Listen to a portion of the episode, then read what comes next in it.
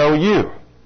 So help us, Father, today to learn more about you and what pleases you and what makes you angry so that we won't make you angry, but we will please you. And help us, Lord, to understand more about our enemy and what gives legal right to him, and may we walk far away from him. May we walk in obedience to your word so that you will be able to keep us free from all pain, all suffering, all sickness, and all disease. For we can live and walk in the abundant life that you have provided for us on this earth. It's already given to us, but we have to find the answer. And I praise you and thank you for all these things. Now today, Lord, reveal more of these things to us, all of us, as we walk through your word today. May you teach us the mighty things of the living God. So we will walk in them. And we give you all the praise and the glory and the honor in the name of Jesus. Thank you, Lord. Amen. For those of you maybe that didn't hear, if you have a cell phone, please turn it off or put it on vibrate or something. Those things go off at the most uh, inopportune time. So I know uh, it's kind of embarrassing whenever I have mine in my pocket and it goes off in church. It's, even when I'm ministering to people in the ministry center, I, sometimes I forget to turn it off and then the thing goes off while I'm trying to minister to people. So, you know, but I used to think I could could live without one, but now I'm not sure. you know, I have so many things and I'm so many places, and uh, without it. Uh, you just can't hardly get by anymore without a cell phone. But I know you can. But I, I I'm sure. Uh, I guess I'm, I have to say I'm spoiled to the good things or the bad things, whatever you want to call them, of the world. They're very nice, aren't they, Steve? Very nice. So today I want you to know that there is some things you can do and that you can walk today in divine health. You do not have to be sick. Now, I don't care what anybody has told you. You do not have to be sick. If you'll do what God tells you to do, you can walk in the abundant life. Now then, I know this. I've found these answers.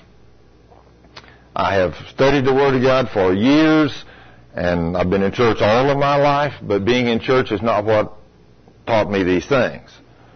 I'd been in church. I was a Sunday school teacher. I was a deacon. I was a really a, servant of God that served Him, but I had never heard His voice. Never, He had never spoken to me. I didn't know He did speak to people. And although I was reading this book, uh, it's like it wasn't making sense to me. But when the Lord says what He says, to diligently seek Him in the Word, I finally decided I would diligently seek Him in the Word.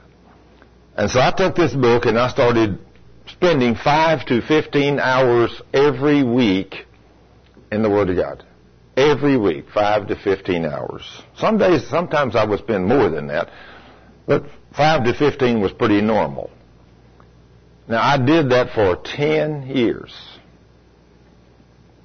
Ten years before the Lord spoke to me the first time.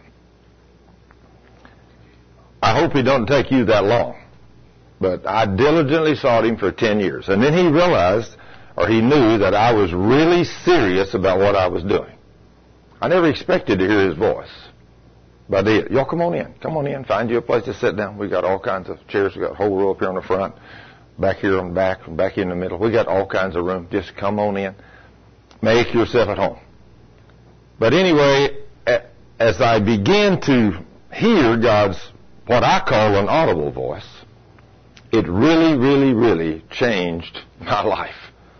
I really realized how real this God was and how wonderful He is and the things that He will do. And I found out now that he, he means everything He says in this book. I mean, this book was written and sealed and it's never going to change. It has never changed. And this is a law book this law book tells us what to do and what not to do. And we have to believe it. And if we believe it exactly as it's written, He'll teach us about who our enemy is. He'll teach us how to overcome the enemy. He'll teach us how to walk in divine health and have no sickness and disease. Now, this is, this is my goal.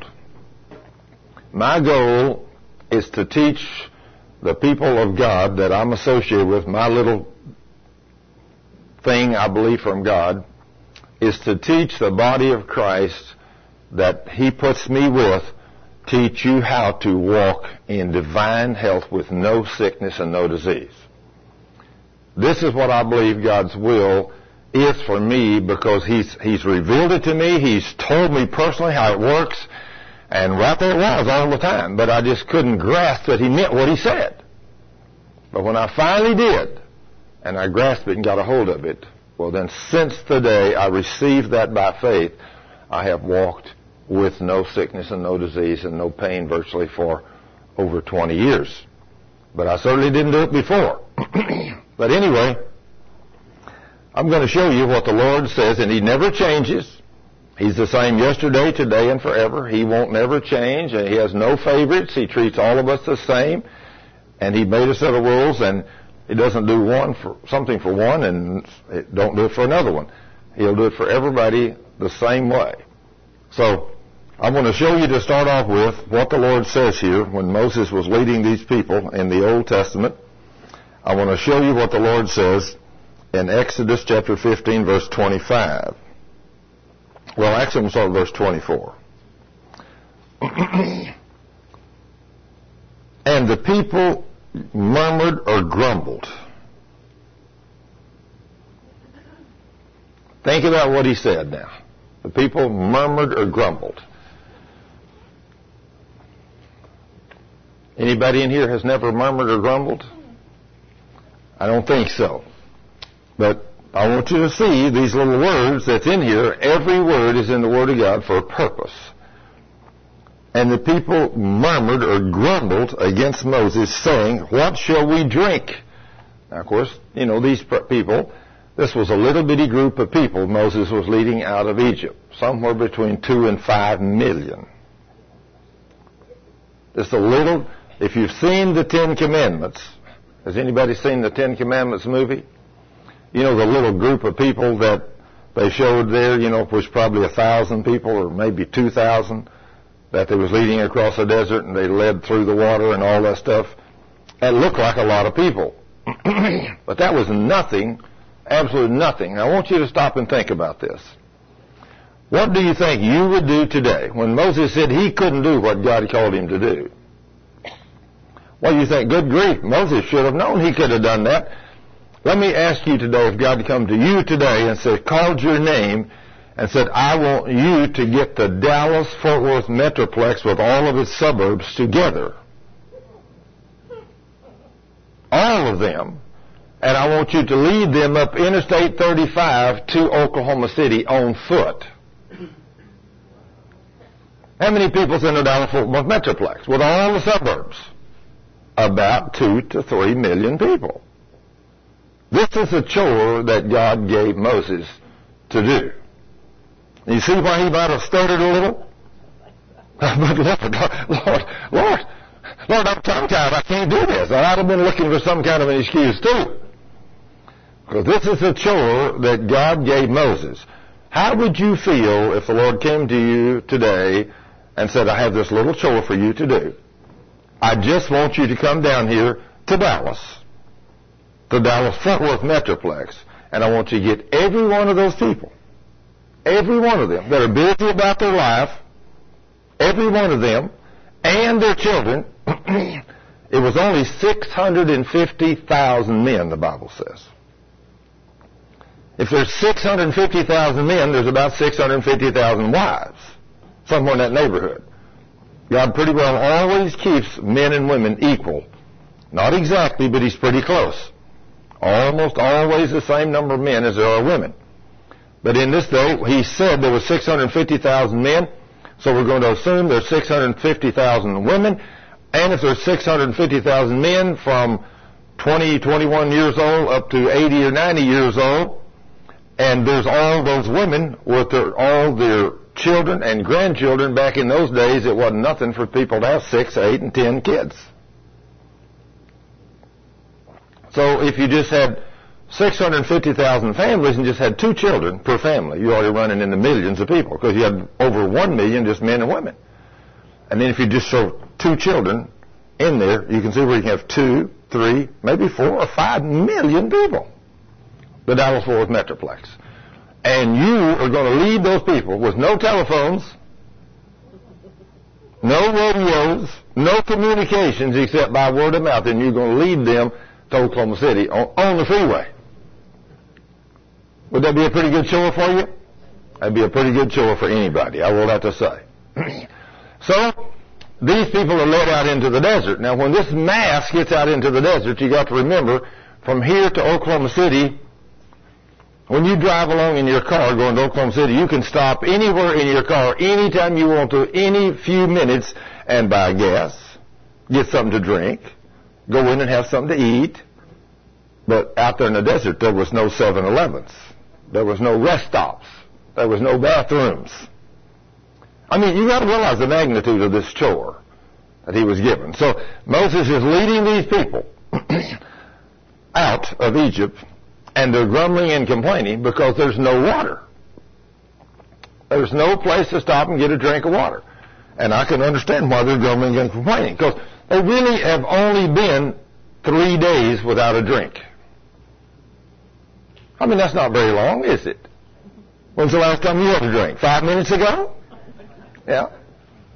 Yeah. And some of you won't be able to make it till 2 o'clock or 3 o'clock till you need another drink.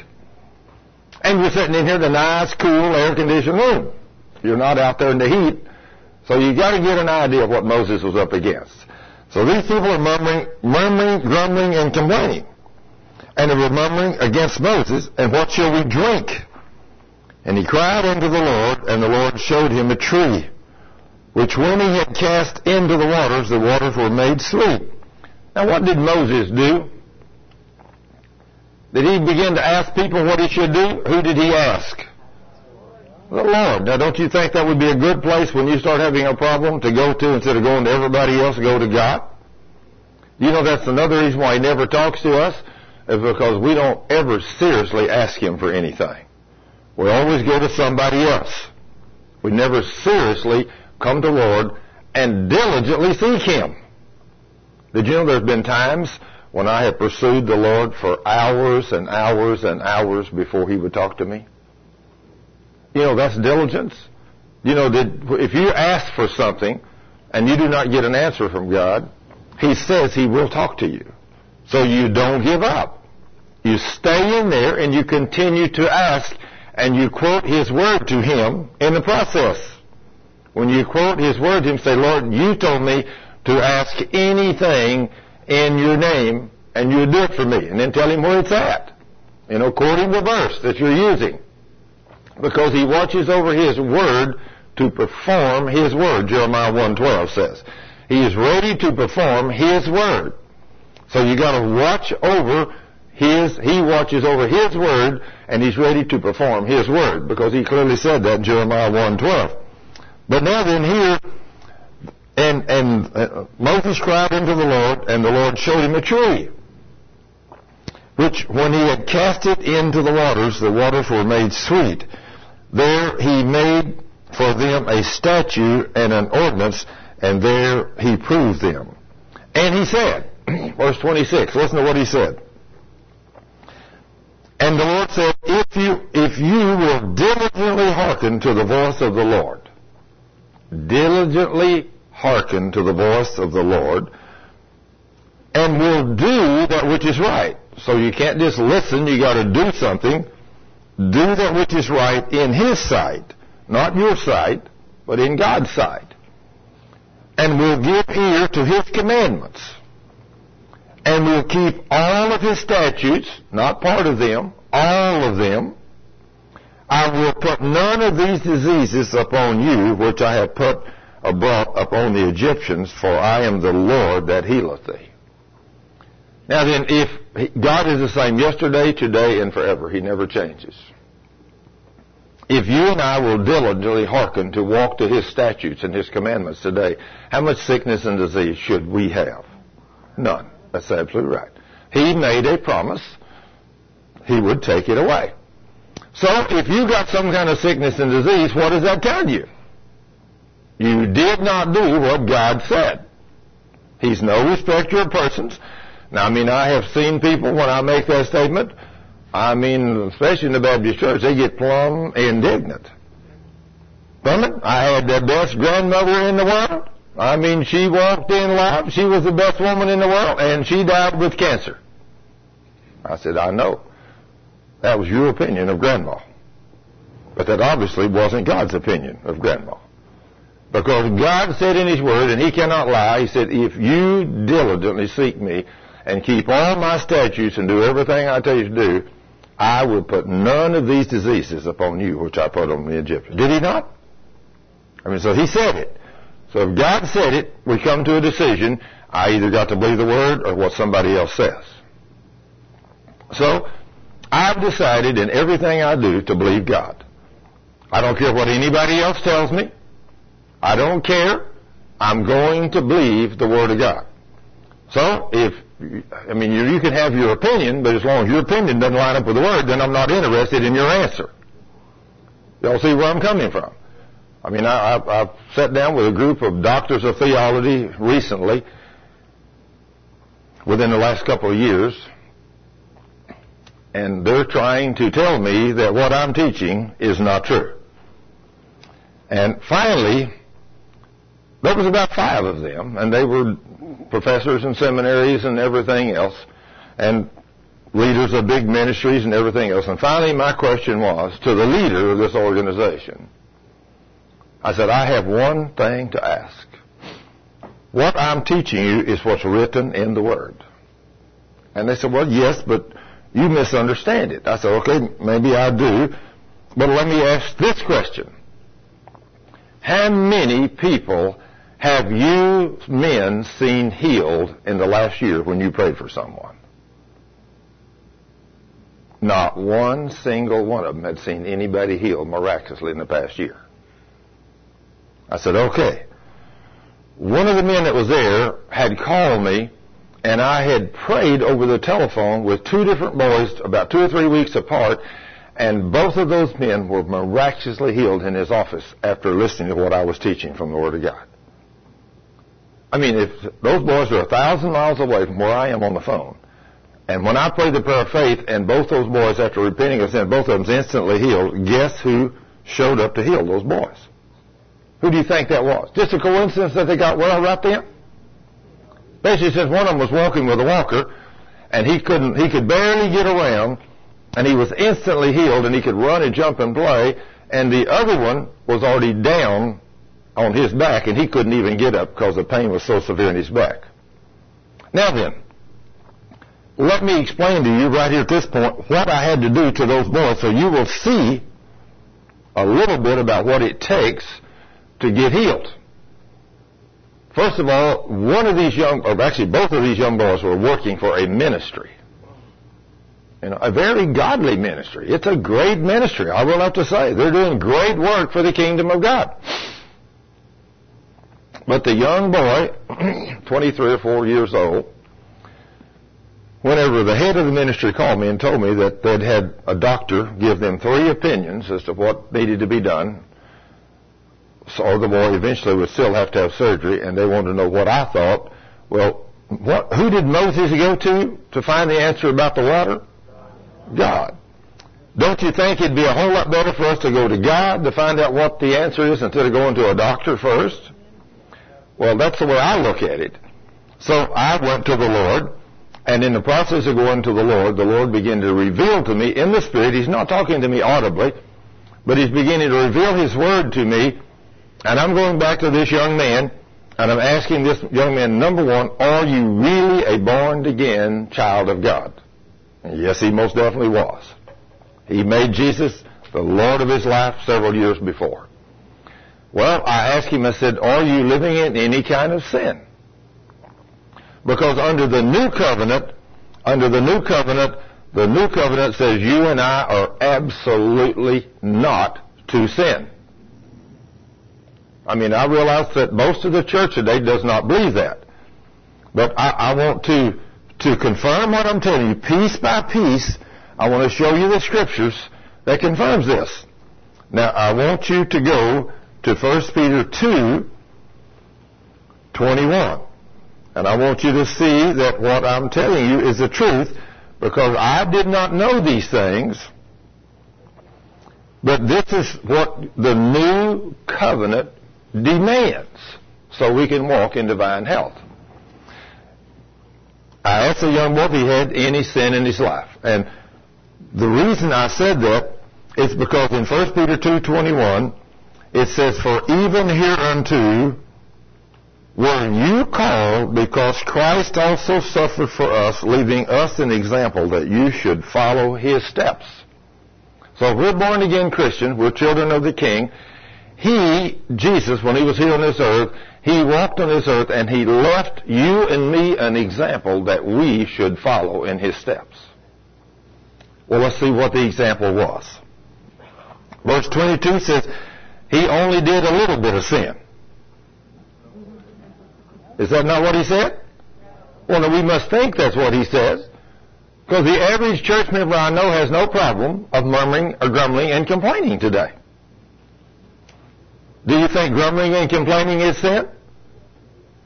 Why is it, why is grumbling and complaining sin? Did God tell you to do all things without murmuring or grumbling and complaining? He sure did. If he did, then this is one of the things that we've got to get over. Somebody said, well, it can't make that much of a difference if I grumble and complain. Oh, yes, it can. Murmuring and grumbling and complaining is breaking the law of God of walking in love, and it will bring a demonic spirit to you, and it will put pain and suffering upon you. Now then, people say, I don't believe that. Well, okay. You don't have to believe that if you want to. You just go ahead and keep grumbling and complaining, and you find out it's going to bring some hurt upon you. I can assure you it will bring it. And it will bring it in lots of ways. It can bring physical pain to you. It can bring sickness and disease to you. It can bring a broken set of finances to you. It can cut off your business. It can do all kinds of things. And the more you grumble and complain, the worse you will get. So, the Lord says here, this is the example that we are to follow. He did no sin. So what is your goal?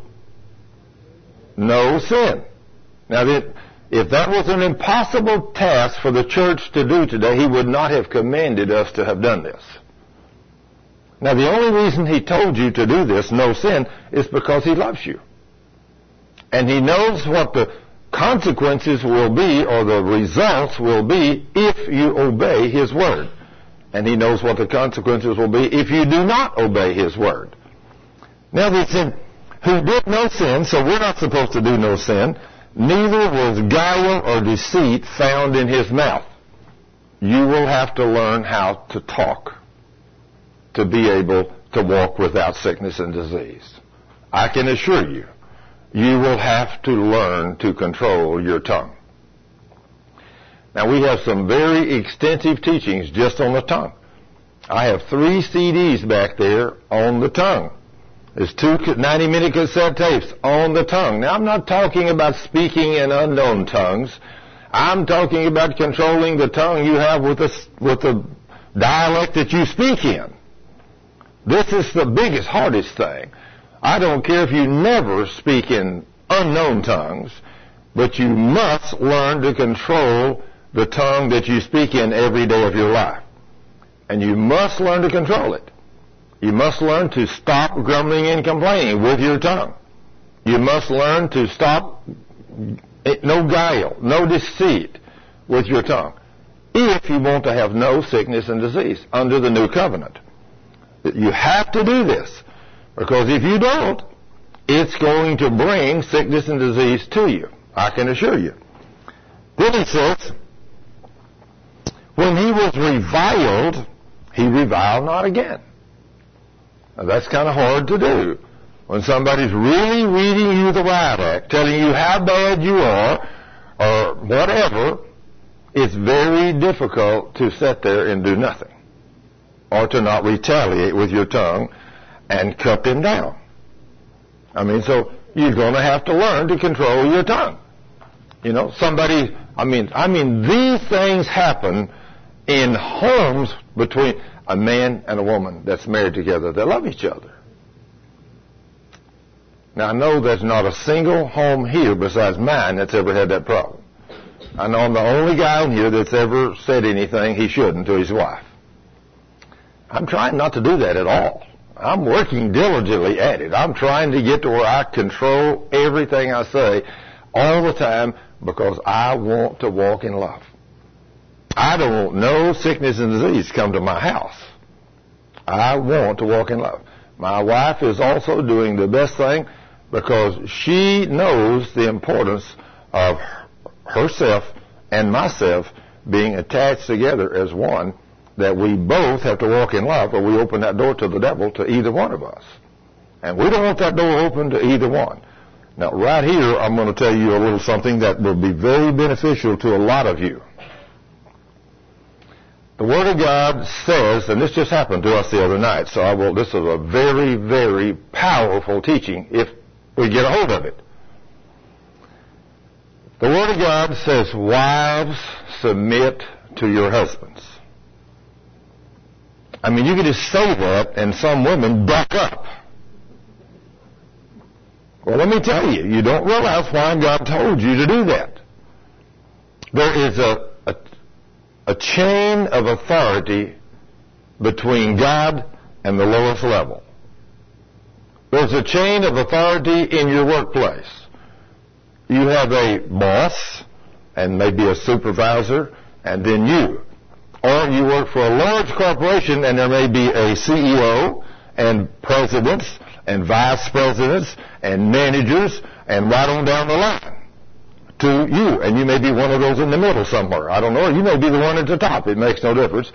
But everybody has somebody they report to, even on this earth. Everybody.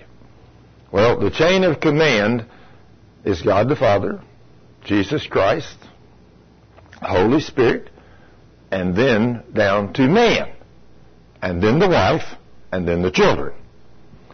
Well, my wife is doing an extremely good job of submitting to her husband.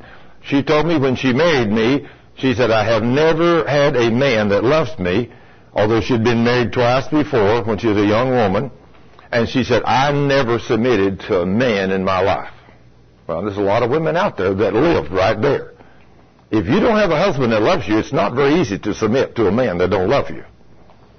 But the women are to submit to any man except their husband. That's all. You don't submit to anybody else. Only to your husband.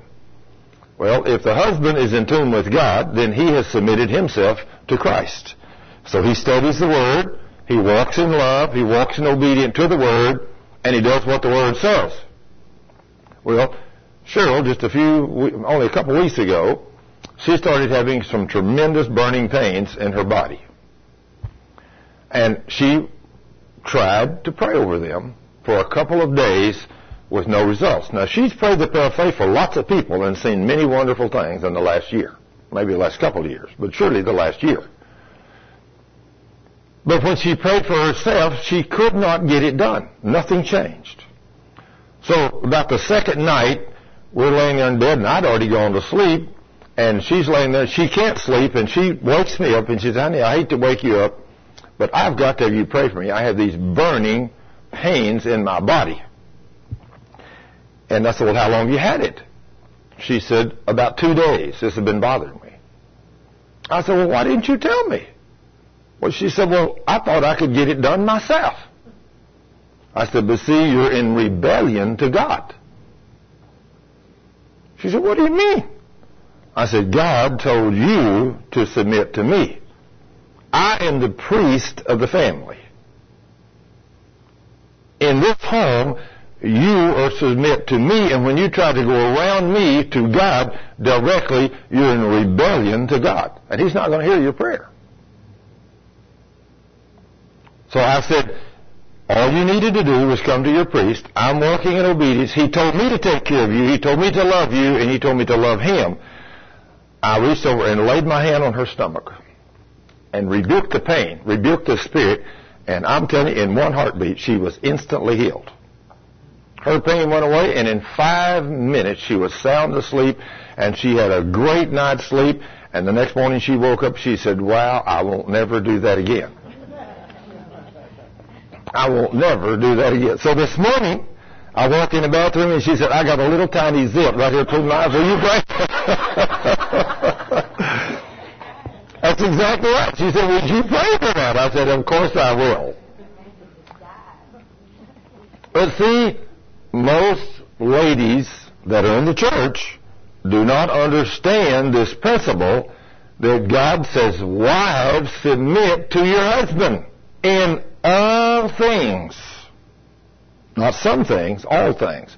Now then, if the women, once you get married, you, according to God, you have to be subject to your husband in all things, and you, hus- your husband is not a man that walks in obedience to God's word, or he's not even a Christian, guess what? You're in trouble. You're in trouble. And that's why God told us in His Word, women, you are not to be unequally yoked with an unbeliever. You're not to be unequally yoked. So whenever I see a woman that is either, it's a Christian, that either her husband died or divorced or whatever, and she's looking for another man, my first question is, is he a born again spirit filled Christian? And you know what? Most of the time the answer is no. He will not go to church with me. Well, let me tell you, women, you need to get rid of that guy. You need to get rid of him because you get involved with him, you're going to be in trouble. If he's a carnal man, he's looking for one thing and that's your body, and he don't care nothing else about you. He's not going to take care of you. I mean, he'll get what he wants, and then he's gone. That's a carnal man. And even some Christians, I hate to say, are like that too today. But it's extremely important to walk in obedience to God's commands. So if a man is walking in obedience to God's word, and the woman is walking in obedience to God's word, then every time she needs a prayer request turned into the Father, she should come to her head, which is her husband, and if he's walking in obedience to God's word and he prays for her, she should almost, if not every time, get her prayer answered immediately. The other night, I'm telling you, when I touched her and commanded that thing to leave, Cheryl was healed. I mean, in one second. Her, she had had that two days. Two days. But it hadn't been long ago, although I don't know whether she realized it or not, but it hadn't been long ago when she walked into me. I was back there in the back and she walked in and I said, hi honey. And she come up to me and put her arms around me and said, you got to pray for me. I said, what's wrong with you? She said, I can't talk. I have to sing to a bunch of people tonight and I cannot talk. I mean, her voice was so tiny I could barely hear it. So, I just reached up right quick and kind of pushed her back away from me and reached up and grabbed her around the throat and could shook her right quick and commanded the devil to come out of her in the name of Jesus. And immediately she could talk normal. Now who is it that messes us up today? The devil. Now then you gotta realize if you're walking in obedience to God's Word, how much power and authority do you have over the devil? All. You know why so many people today are not healed? Because they go and beg and ask God to heal them when technically speaking, God has already healed the church on the cross. You don't have to beg Him for healing. What you need to do, and you really need to learn what I'm saying on this, get this in your spirit if Jesus Christ bore your sickness and removed your disease on the cross 2,000 years ago, like he said in Isaiah 53, 4 and 5, and in Matthew 8, 17, and right here in 1 Peter 2 where we're at, we're going to talk about this again. If he's already healed you, then what's making you sick? The devil. Why is the devil doing it? Either because he has legal right, or because you don't know who you are and what Christ done for you, Now, how long do you think Cheryl might have had that problem with, we might call it laryngitis, she could barely whisper? How long do you think she might have had that if she hadn't been married to a man that knew the spiritual laws? Who knows? She might have had it a week. But she definitely could only whisper. So, and when demons come in us and put pain, it's just like the burning that was in her body there, and that, that was a demon. I mean, I know what these things do, and so whenever she woke me up from the sleep and told me, honey, you gotta pray for me. She said, I am burning, I can't sleep, and she said, I, I just, I prayed for two days and nothing's happened. I just laid my hand right there on her stomach and commanded that devil in the name of Jesus to come out of her. And the very minute I did, he had to go. He's gone. If Jesus healed her on the cross 2,000 years ago, then I don't have to beg the king for healing. All I got to do is make sure we have no sins in our life. Rebuke the devil, command him to leave, and the healing's already in her because Christ the healer is in her. And so when you rebuke the devil, you command him to leave, and the healer which is already in you he goes forth and replenishes or restores everything the devil messed up. So immediately the burning and the fire was gone in her body. Now she'd only had it for two days. But I guarantee you, she told me after I told that, she said, until you told me that, I did not know that I was in rebellion or in disobedience to God when I went directly to the king for prayer for myself. I told her, I said, no, God put the man in charge of the family. Every man in this room that's married to a woman, you are the priest of the family. Your wife, the woman, is to be subject to you in all things. Now then, does that mean you're going to control everything? No, not necessarily. What that means is when y'all have something to discuss, you sit down as two intelligent children of God and you talk about the situation. The wife should be able to have a nice, lovable, calm input, just like the man. You sit there and you talk about everything, whatever. You should have your input just like he does. Because you and him both are children of the king. And the Lord did tell you to love her with all your heart. Even to the point that you would give your life for her like Christ gave his life for the church. That's real love. If a man loves his woman like that, his woman won't have a problem submitting to him. Some of you women really spoke up on that. You got that right. So anytime a man loves you, like Christ loved the church, and you know he'd give his life for you, you'd do anything for that man, won't you, young lady? Sure you will, yeah. I never seen a woman that wouldn't.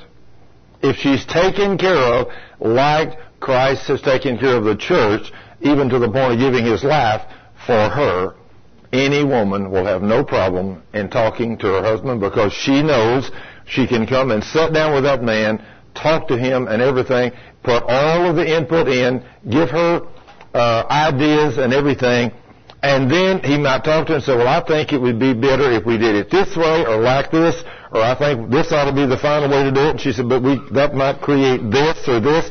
And when you finally come to a decision, hopefully the two of you can agree on the final decision.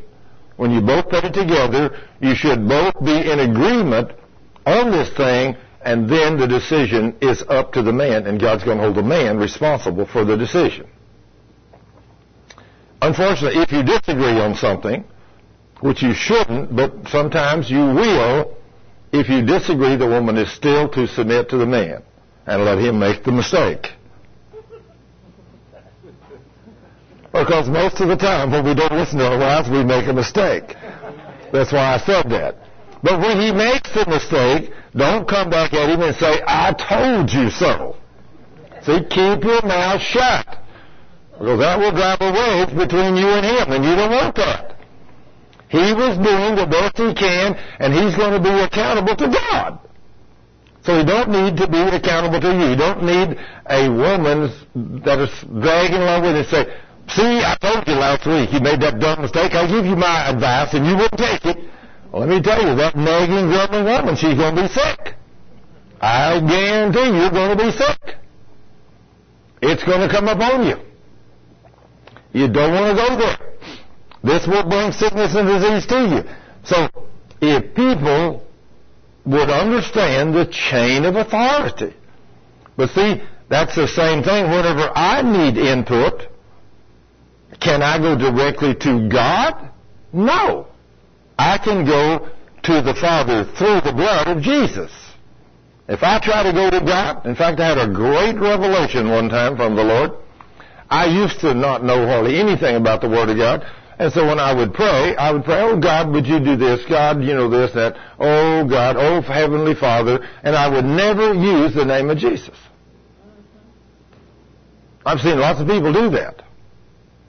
And then one day the Lord revealed to me very clearly that when you're praying God and you don't use the name of Jesus, you're praying to the God of this world, which is Satan, and he has the ability at that point to answer your prayer however he wants to. Well, let me tell you, if it's anybody I don't want to pray to, it's the God of this world. The devil. Because when you don't do it his way, I mean, I take people that pray to Mary. Well, let me tell you, they said, I had a woman here a while back tell me, said, I told her, I said, ma'am, you can't do that as a Christian. She said, Thurman, I'm a Catholic and I pray to the Mother Mary and I do get my prayers answered. You know who answers that prayer? The devil the God of this world. It is not the Father. You cannot get to the throne room of God except one way. The Word of God says you can come to the Father in my name. That is the only way you can stand in the presence of God the Father is in the name of Jesus. Ever since the Lord revealed that to me, that's why I always say, Heavenly Father, in the name of Jesus. And that's the very first way I open my prayers. And then I close in, thank you, Father, in Jesus' name. And sometimes I'll mention the name of Jesus three or four times in there to make sure I'm covered. Because I realize without the blood of Jesus, I am in big trouble. And you are too. So you have to do it God's way. You know, I mean, just, you go to the scripture and find out what the scripture says, and that's what the scripture says. So you always do everything the word, way the word of God says. And did, you notice in the old covenant, he said, if you will keep all of my statutes and all of my commandments, I will take how much sickness and disease away from you? I like that, don't you, brother? I like it when he says, I'll take all sickness and disease away from you. Because let me ask this question. There might be somebody in here. Is there somebody in here today that has never not one time had a headache, had a pain, or any kind of sickness and disease in your entire life? Is there anybody in here that's never been sick? And not one time. No headache, no pain, no nothing. Not a single person. Okay. Guess what? We have all sinned and come short of the glory of God. That confirms what the Lord says. But if we will diligently walk with Him and do what He says under the new covenant walk in faith, you can come out on the other side and you can obtain this goal. And it is a very wonderful goal to obtain. I love it. And I, I, I love being able to pray for my own spouse because since Cheryl and I got married, I don't know how many different times the devil has attacked us and he's attacked through her nearly every time. And I think the reason he attacks her, I mean, I think the time we went on the fast, she broke out in whelps. I mean, two or three days into the fast, I mean, whelps, spotches come up all over her face. Well, when she said, what is this? I told her, well, it's just the devil coming out of you. You know, we all have devils in us. You know, I mean, so don't, don't, don't, I mean, you can laugh if you want to, because you got demons too, folks. I mean, you know, anybody in here that says they don't think you've had a demon in your life, give me a break. You got that yesterday. We had such demonic activity in the ministry center. We were casting out demons. I was, uh, I was uh, between noon and three o'clock. I was in a room right beside where our computers and printing equipment in Cheryl was over there trying to print stuff. And when we got down to the point where we were casting out demons, whenever the demons began to manifest, when we started kicking them out, our equipment went crazy. Printers stopped working, computers stopped working, all kinds of stuff, all throughout the building stopped working. But yet, after all these people left, everything worked fine. Isn't that amazing? Demons are real, let me tell you. They are real. But in one of the ladies we were working on kicking out the demons, she had been involved in tarot card reading, the occult. She had got some big ones. Now these things are really tormenting the fool out of her. She's in serious pain. And whenever I finally put my hand on her side where these things, she said, I am in excruciating pain. Put my hand on her side, began to command these demons to leave, and all of a sudden she put her hand on her stomach. She, the, the pain's going down. Well, guess what's moving? The demons are moving. They're moving in her flesh. They're crawling in there. And they're causing all kinds of pain and suffering. These are demons. This is what these things are. But she got them because she opened the door. Now she even told me, she said, my dad was a deacon in a church. And when I started reading tarot cards, I was kind of a little concerned maybe what I was doing was not right. And I went to my dad, which was a deacon in the church, and asked him if it was okay for me to read tarot cards, to read and tell people's fortunes and stuff. And he said, yeah. So since you're doing something good, it's okay. You see how silly we are? See, we don't understand the Word of God. We don't know Jesus told us to stay far away from that kind of stuff. So you can be a deacon in a church and not know nothing about God's Word. Believe me, I used to be a deacon in, in the Baptist church, and I didn't know virtually nothing about this book. When I was a young boy, I went to a fortune teller. Almost cost me my life. Who would ever dream, as a young boy, Christian, goes to a fortune teller and pay him to tell your fortune? That you're setting yourself up and opening yourself to the devil. Well, this woman literally told me that I was going to move from where I lived in a little town to a big city, and that I was going to get a job that paid a whole lot more money. And then, oh, that sounds good, doesn't it? So well, not necessarily moving to a big city sounds too good anymore, but the getting a job that paid a whole lot more money, that intrigued me as a young man. I thought, that's great. I love that. And then she says, oh, by the way, and then you're going to be seriously injured in an accident. And it won't be in a car, and it won't be in an airplane.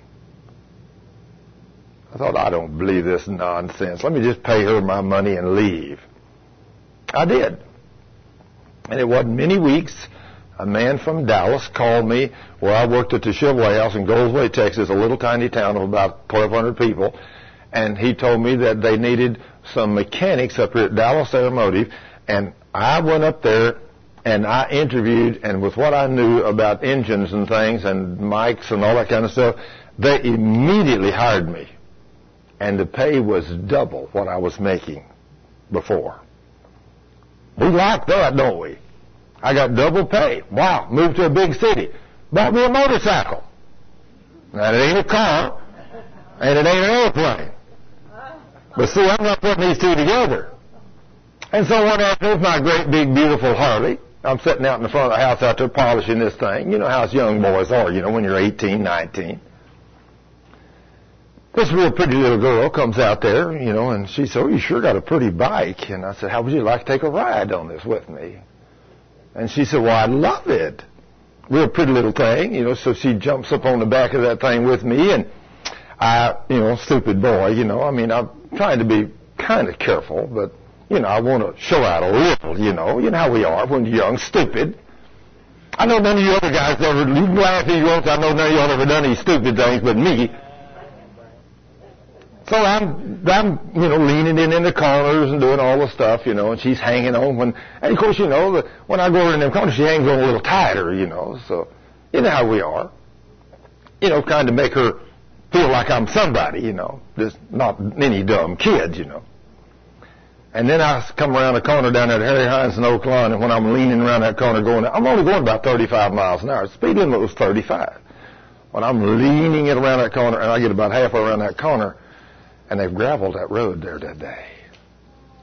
Motorcycles don't work good leaning over about 45 degrees when it hits gravel. I lost it. And we went sliding, we hit a curb, we went down the road, fell over on the side. Now my head's dragging the concrete at 35 miles an hour, my side's dragging the concrete at 35 miles an hour, and let me tell you, when you use skin and bone for brakes, that don't work too good. It sure did tear up a lot of flesh on me and that girl. I mean, it ripped us apart from the top of our head to the bottom of our feet. Why did all that happen? It was just a coincidence. No. I had opened a door to a devil of hell and a woman with a demon in her had read my fortune and told me what was going to happen. And even though I didn't believe it, I had still opened the door to a devil. And he did everything that woman said was going to happen. Moved me to a big city, gave me a good job, and then nearly killed me. Just like she said. The moral of the story is don't have nothing to do with fortune tellers. They can kill you. The reason you and I should have nothing to do with fortune tellers because God in His Word told us we are to stay far away from all this kind of devil stuff. When, yeah, whenever you and I need some kind of information, instead of going to a fortune teller to get it, we should do the same thing that Moses did when the people come to him grumbling and complaining because the water was bitter. Moses said, God, what should I do? Well, the Lord told him. And he put a tree in the water and he made it sweet. Who would ever dream of putting a tree in the water to make it sweet? But when you go to God and ask Him what to do, it makes no difference what He tells you to do, how stupid it may seem to you, you do what the King tells you to do. And it'll always work. Now then, His ways are not the world's ways. You know, when you go directly to the Lord and pray and ask Him for things, He will give you the information you need. Now, He may give it to you in ways you do not understand. Now, if he talks directly to you in an audible voice, that's great. You'll understand that. He may talk to you in a spirit. Or you might open the Word and all of a sudden there is the answer right there to your question. Or you may have a man or a woman that may call you on the phone and say, you know, I don't know why I need to tell you this, but I just had a feeling I need to call and ask you something. And they'll talk to you. And it's amazing when God does that through someone else. Or if someone says, you know, I just got a feeling that I needed to call you and tell you you need to do this. And the person said, there ain't no way I'm going to do this. This man's crazy. Well, if you've been praying and asking God for something, you better listen because he's talking to you. He's trying to get your attention. And if you'll listen, you'll always get the right answer. So the secret, one of the secrets today, instead of going to a doctor, when we start coming down with something, the first thing you need to do if pain or sickness comes upon you is go to God and ask Him what you've done wrong. That's the first thing you need to ask.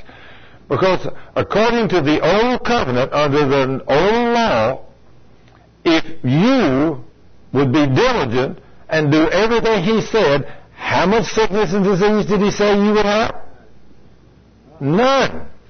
Now then, today you and I have a better covenant.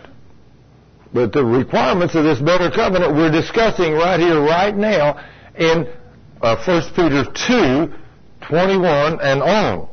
When he said that this, he left this example for you and me to follow, that in him there was no sin. Now, if you can walk through this earth with no sin, guess how much sickness and disease you're going to have? None. If you will have no sin, and you will learn to do what he says about talking. No deceit in your mouth. You know how hard that's going to be? You're going to have to watch what you say. You mean to tell me when Bush gets on, Bush, or maybe you say the other president we had before, that idiot, you know? I mean, I mean, people talk like this now. You know, I mean, we talk out loud like this as Christians, and the Lord said we're not supposed to do this. You need to be careful who you talk about. Oh, sister so-and-so down at the church, that dummy, I can't believe that man or that woman. I mean, good grief. I mean, you're very vocal about this. Well, yeah, they did mess up, didn't they? Oh, yeah, I'm going to tell everybody they made a mistake. Well, you better be careful because you're going to be sick. It's going to open the door. And then tomorrow you're going to wake up and you got pain and suffering and you got the flu. You think, oh my gosh, if ain't everything else going wrong, now I got the flu. Grumbling and complaining. Nothing but grumbling and complaining. Well, the next morning you wake up and you got the flu. Then you grumble and complain for a week because you got the flu. and then you go to the doctor and he charges you $300 and then you grumble and complain because he's too high. And your whole problem was your mouth, grumbling and complaining, which made you sick and sicker and sicker and sicker. Did God say in His Word, do all things without grumbling or complaining? Did He? Yes, He did. In fact, right here where we are right there, let me back up to Philippians. Let me show you this. Of Philippians chapter 2. And I want you to see what the king says. Philippians 2.14. I want you to see this is one of the commandments under the new covenant. We're not under the old law, but we're under grace, but these are one of the commands under grace that you and I are supposed to walk in. Philippians 2.14. Philippians 2.14. Let me let you get to that. You need to see these things in your Bible to see that I'm really teaching you exactly what the Word of God says. Philippians 2.14 do how many things? Okay, do we need to do an English study on the word all? Huh? Do we need to understand, have a discussion on, do we need to get a dictionary definition of Webster's what A-L-L means?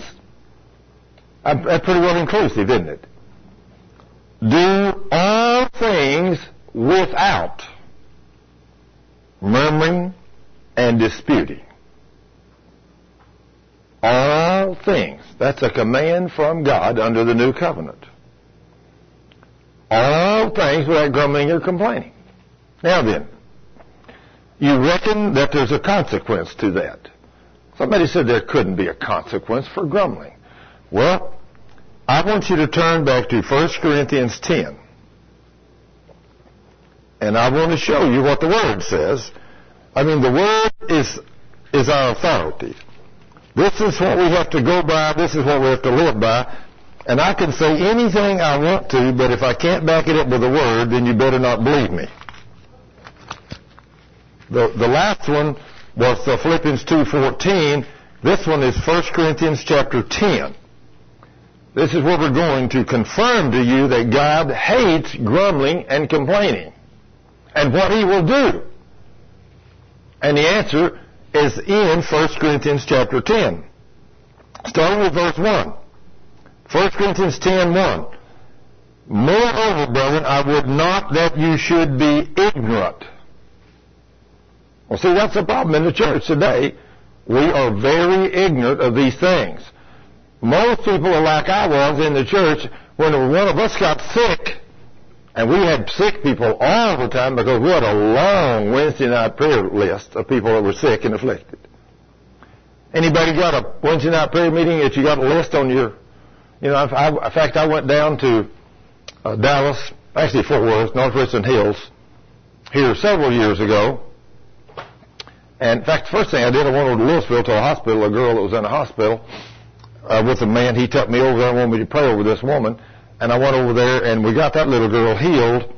And then after he saw her healed, he said, goodness gracious, Thurman, I got a family I know over North Richland Hills and said his wife has emphysema and heart problem and she's a nurse, an RN, but she had to retire early because she can't walk across the kitchen floor without, you know, gasping for air.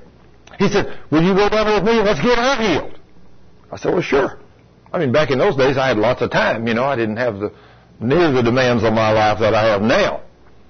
So, Saturday afternoon, after going to Lewisville, get that girl healed, we drive down to North Richland Hills where he knew where their home was, and we went in about, we got there, I don't know, noon, 12.30, whatever, and walked in. Here's this precious, beautiful lady. You know, she's, I don't know, she's probably my age, pretty close at that time. I mean, here I'm young and vibrant, and um, she's retired. She can't walk across the kitchen floor. This has been 10 years ago, so she must have been 57. Well, 57, that's old, isn't it? no, no, no. no. 57 is young. But here she is, can't do nothing. 57, 58 years old, heart problems, 10, 12 years had this now, and emphysema so bad, as an RN, a nurse, and she had to retire because she can't work. So I spent uh, four hours that afternoon with that couple finding out what their sins was, getting their sins repented of, and then showing them what faith was, and getting her to believe God's promises. And when that little woman finally got a hold of it, I mean, you saw the light come on. Bing! I said, you got it right there, didn't you? She said, yes! If I repent of everything, I'm already healed. I said, that's absolutely right. She said, pray for me. So I preached up and said, devil, you lost her. In the name of Jesus, I command you to leave. I said, thank you, Lord, you're healed. That woman jumped up from there. She went and done everything she wanted to do. She said, I can, my heart don't hurt, my chest don't hurt. Said, I can do. She run out in the yard, run around the yard a few minutes, come back in. She said, I'm not even breathing hard. I said, of course not, because Jesus has healed you. The devil that was messing you up is gone. Well, Sunday, I mean, that woman is in church. She's running up down the stairs Tuesday. That man called me down and said, Thurman, praise God. He said, my wife, he said, I had doubts. I'm telling you, I had doubts. But he said, I'm telling you, Sunday church, he's running up down the stairs and, and telling everybody what Jesus has done for us, said, my wife can do anything. I said, of course, Jesus healed her. So a few weeks later, he, he came to me and said, hey, he said, I was at Wednesday night prayer meeting in our church, and there was 3,500 members in their church. Not a little one. And he said we had 45 people on the prayer meeting list that had cancer alone. 45 people out of a church of a congregation of 3,500 with cancer. Not counting all the other list of stuff. They had a huge prayer list. So he said, I went to my pastor, my senior pastor, and I told him, I said, there was a, as a Baptist deacon from Justin, came down to my house the other day and spent a whole afternoon with my wife and I, and he prayed for us and said when he left, my wife was completely healed. And said, I'm a deacon in this church. You know me. And you knew the condition of my wife. And said, today, she can do anything. He said, well, I've noticed, I've seen her running around here. So he said, how did he do that? He said, he used the Word of God. He said, well, what scriptures did he use? He said, man, a bunch of them. He said, I've got about 10 page list of scriptures he brought with him and he left them there with us that day. And so he said, well, let me see them. So he said, I went home, got the scriptures, gave them to my senior pastor, and about two or three weeks later, I finally said, well, brother, I haven't heard from you. Did you read them scriptures? Oh, yeah. He said, I read them. He said, well, let's have him over here. Let's bring him over on Wednesday night, and let's have him teach us how to go out and do this stuff to get these people healed. He said, that man will never speak in my church. He said, what do you mean? He said, the scriptures he uses would bust this church wide open. He said, it would split this thing right down the middle. Now see, that pastor knows a lot of things about that church. And he knows when you start talking about sin, you step on a lot of people's toes. They may be sick and afflicted, or their children sick and afflicted, but they don't want to hear what they're doing is wrong. And see, that's why I started my own ministry. There ain't nobody but God can fire me from this ministry. I work directly for the King. And everybody that comes to me, I learned a long time ago when Jesus walked across the country, he didn't go out there begging people to get healed. He walked across and they said, Lord, Lord. He just keep on walking. Lord, Lord, heal me. He'd stop and say, Do you believe I can heal you? Yes, Lord. Then he'd say, Okay, stop sinning. I'm going to heal you, but don't sin no more. Stop sinning or something worse is going to come upon you. Woo! He got their attention, didn't he? So just like Cheryl and I was talking the other night, she said, honey, some of these people that I know that I love, I'm trying to share what I've learned of God's Word because I want them healed. And she said, they will not receive it. I said, I know. I said, that's why they're sick and afflicted. They don't want to hear it. So I said, they know you. They know what you stand for. I said, you walk holy before God and you let them come to you. I said, if they come to you requesting to be healed, just like you came here today, you came here to hear God's Word. You came and you knew, just like a woman said the other day, invited another woman to a healing school.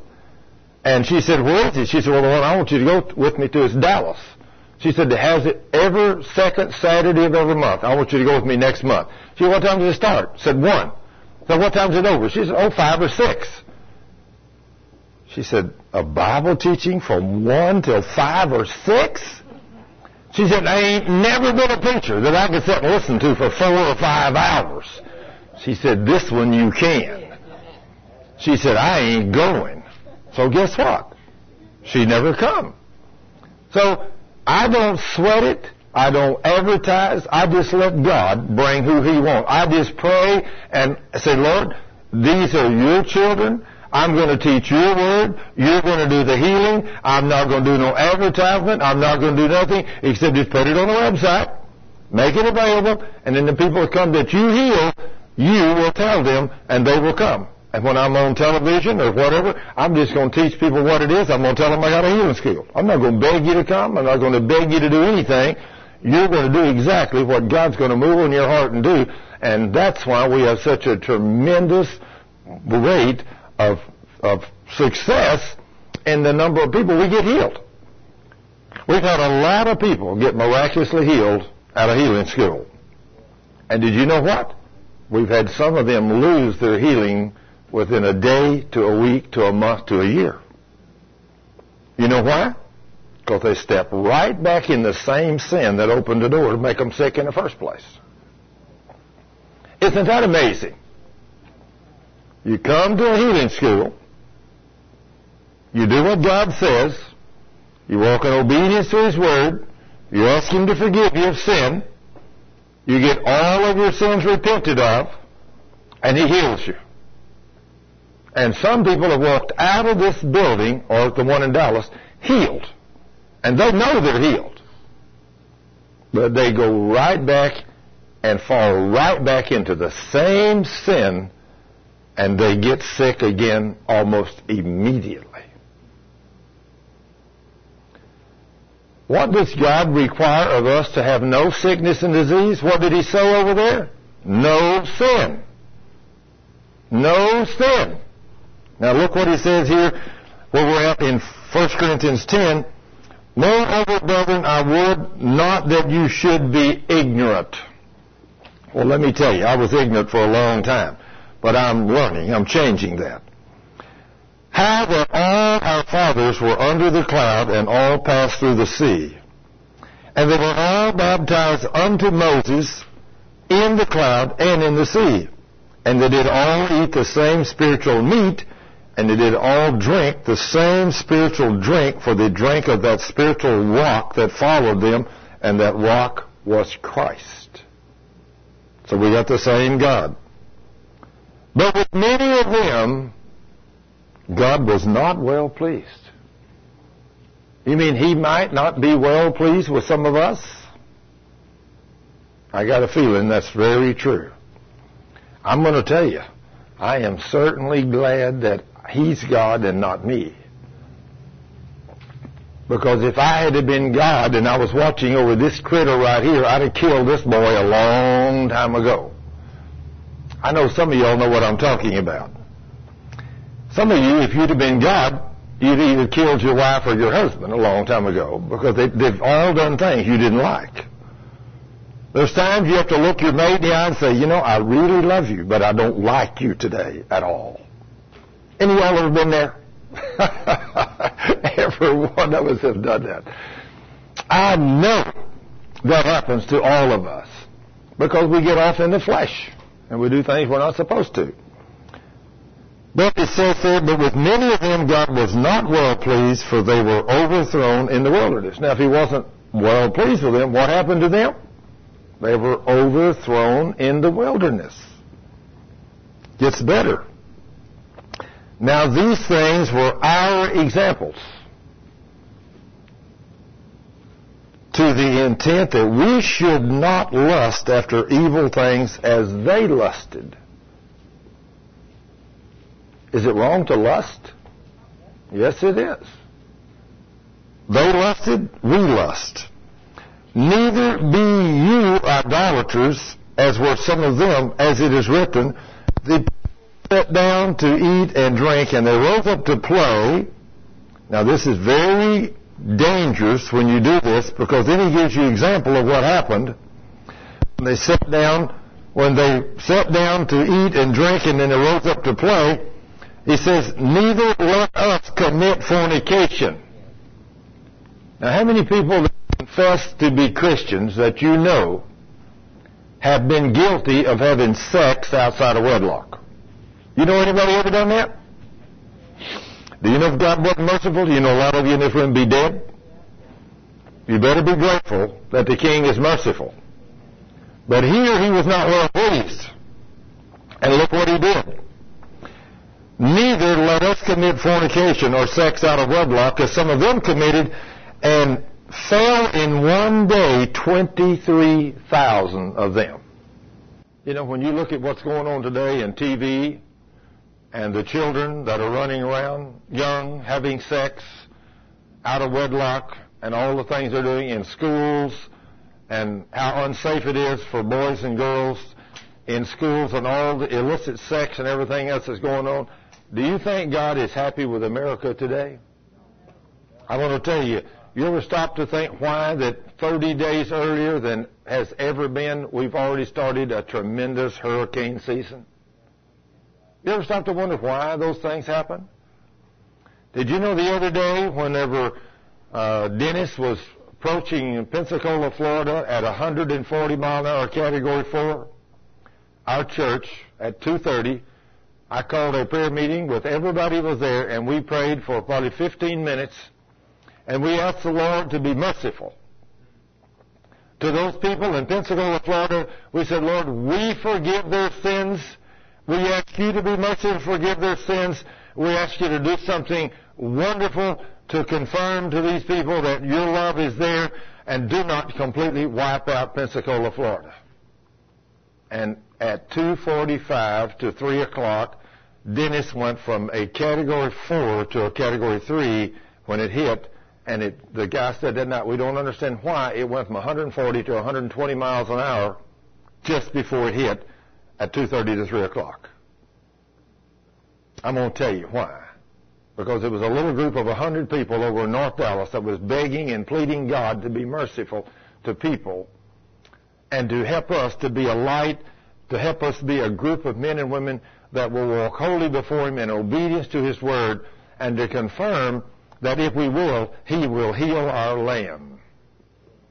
And so he dropped that storm from a category four to a category three, and the man on the news that night, when I watched it just to see what happened, he said the devastation was nowhere close to as much as it would have been if that storm had stayed at a category four. But for some reason, just before it touched, just before it came in land, it went from 140 to 120 miles an hour. Just think. What if there'd have been a thousand churches like us that had been repenting? Lord, help us. Be merciful to us. Help us as your church to be humble ourselves before you and seek your face and turn from our wicked ways in the church. Turn off the nasty television sets we're watching in our home. Turn off the nasty radios that we're listening to. Turn off the nasty magazines that we're reading. Don't even bring a Sears catalog in your house no more. None of those things. You don't have to be a student of pornography today. All you got to do is get a flyer or a magazine from a women's apparel store.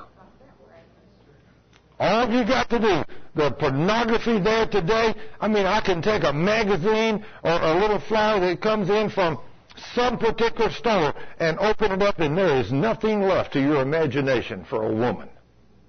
Some of the scanty things that they show there in those magazines is worse than any pornography ever was when I was a 16 year old boy. But now you can just look at everybody looks at it. Did you know what? A woman called me the other day. And she said, My husband has a real problem. I said, What's that? She said, Well, I try to be a wife to my husband and enjoy sex with him anytime he wants to. But she said, My wife, my husband, can just take the Sears magazine and go into a room and masturbate looking at the magazine. Is that a sad state of affairs? That's a sad state of affairs. When supposedly a man of God which has a woman at home, which tries to please him, and still he can look at pornography in a Sears magazine and wind up in that kind of condition. All I got to say, we don't have a clue who we are as sons of God. You know that? Don't have a clue. Does the Lord like that? Obviously he does not. He's showing us here, giving us an example out of this multitude of people that was having this drunken orgy when he turned the death angel loose before Moses could intercede and pray, 23,000 of them dropped dead. Did you know that if today God turned the death angel loose, that would wipe out the entire city of Justin and every little place between here and everybody in Denton, and it would still lack some having enough to kill them all. What do you think we would think today if everybody in this whole end of the country up here, 23,000 people just dropped dead all of a sudden? What do you think we would think? It couldn't be sin, could it? Sure, that's exactly what it is. That's what it was here. I wonder how many people in how many homes that are Christians are watching pornography on the internet or watching this stuff on television or whatever and doing all kinds of stupid things in their own homes, but God's still watching you. He still knows what you're doing. He doesn't like it. When he says, neither commit fornication, of some of them committed, and in fell on one day 23,000. Neither let us tempt or test Christ, as some of them also tempted or tested him, and they were destroyed of serpents. Now, who do you think serpents are? Those are demons. And then look what the next verse says in verse 10. Neither murmur ye, as some of them also murmured or grumbled and complained, and they were destroyed of the destroyer. When God says under the new covenant, don't murmur and complain, well, you think it will bring sickness and disease to your body? Sure. See, today people don't know what sin is. I mean, it's not anything uncommon for us in the church to walk in and we're grumbling and complaining about something. Walk in and say, hi, brother, how you doing today? Oh, my gosh, let me tell you what happened at work this week, and all I hear for the next five minutes is grumbling and complaining. You know where I'm coming from. We've heard it, haven't we? Do you think God's pleased with us when we do that? Absolutely not. And nobody would ever dream that that would send the destroyer, one of Satan's demons, to you to begin to torment you and make you sick and afflict you. You know, we had an experience in church the other day. A little girl, young woman, real fine, beautiful little young woman, little business girl. She walked into church and like this. And when she came out, I said, young lady, I said, something wrong with you? She said, oh, yes, I've got this crick in my neck. She said, it's killing me. I've had it for two weeks. And so said, I want you to pray for me tonight. I said, well, when Bible study's over, we will. No problem. So she goes over and sits down, neck's all drawn up like this. And that night I happened to talk about Philippians 2. You must do all things without grumbling and complaining. She thought of me, she, oh my goodness, am I in trouble? All of a sudden, when it says do all things without grumbling and complaining, she thought, three weeks ago I walked into work and a couple of things went wrong. So I began to grumble and complain. And I grumbled and complained. And some other things went wrong. And I grumbled and complained. And the more I grumbled and complained, the more things went wrong. And by the end of the week, all kinds of things are going on. And I'm really grumbling and complaining. Grumbling and complaining all weekend long.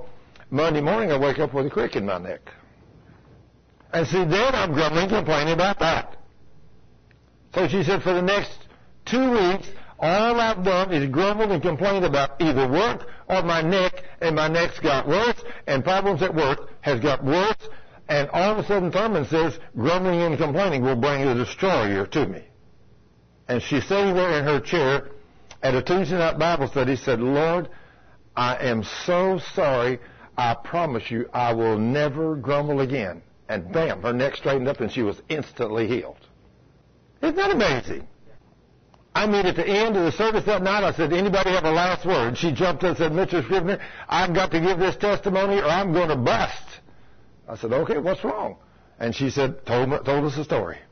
She said, I never dreamed grumbling and complaining could bring the destroyer to me. And it was a demon that was holding my neck all twisted over. And the more I grumbled and complained, the worse the pain got. That's what the word says, though, isn't it? Now, see, when she repented, is God merciful to his children today? Did she have to have anybody pray for her? No. All she did was repent of her sin, and the minute she repented of her sin, the demon had no legal right to her, and he had to leave. And so when the demon left, what happened? She instantly does not have the pain or suffering no more.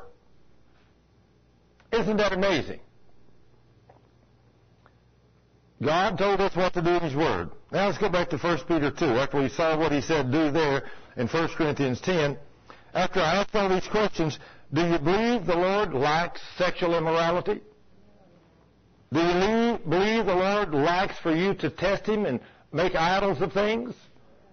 No. Do you think He likes for you to grumble and complain? Does He mind? Can you do that? I mean, can you grumble and complain? Oh, yeah. Does it, does it really, God, He's setting up in His throne saying, I told you what to do. Now, if you grumble and complain, I don't want you to do that. But if you grumble and complain, I've made a set of rules and it's going to open the door for the destroyer to come to you and get you. He said, now don't do that. When you start grumbling and complaining, he may send the Holy Spirit or he may send somebody else to say, well, you know, you really shouldn't do so much grumbling and complaining. Well, who are you to tell me what to do anyway? If I want to grumble and complain, it ain't going to hurt nobody. I'm just going to grumble and complain. And if next, next morning you woke up and you said, well, yesterday I was grumbling and complaining about this. See, now I got something else to complain about. Now I got the flu this morning. Never put the two together. Isn't that amazing how we don't do that?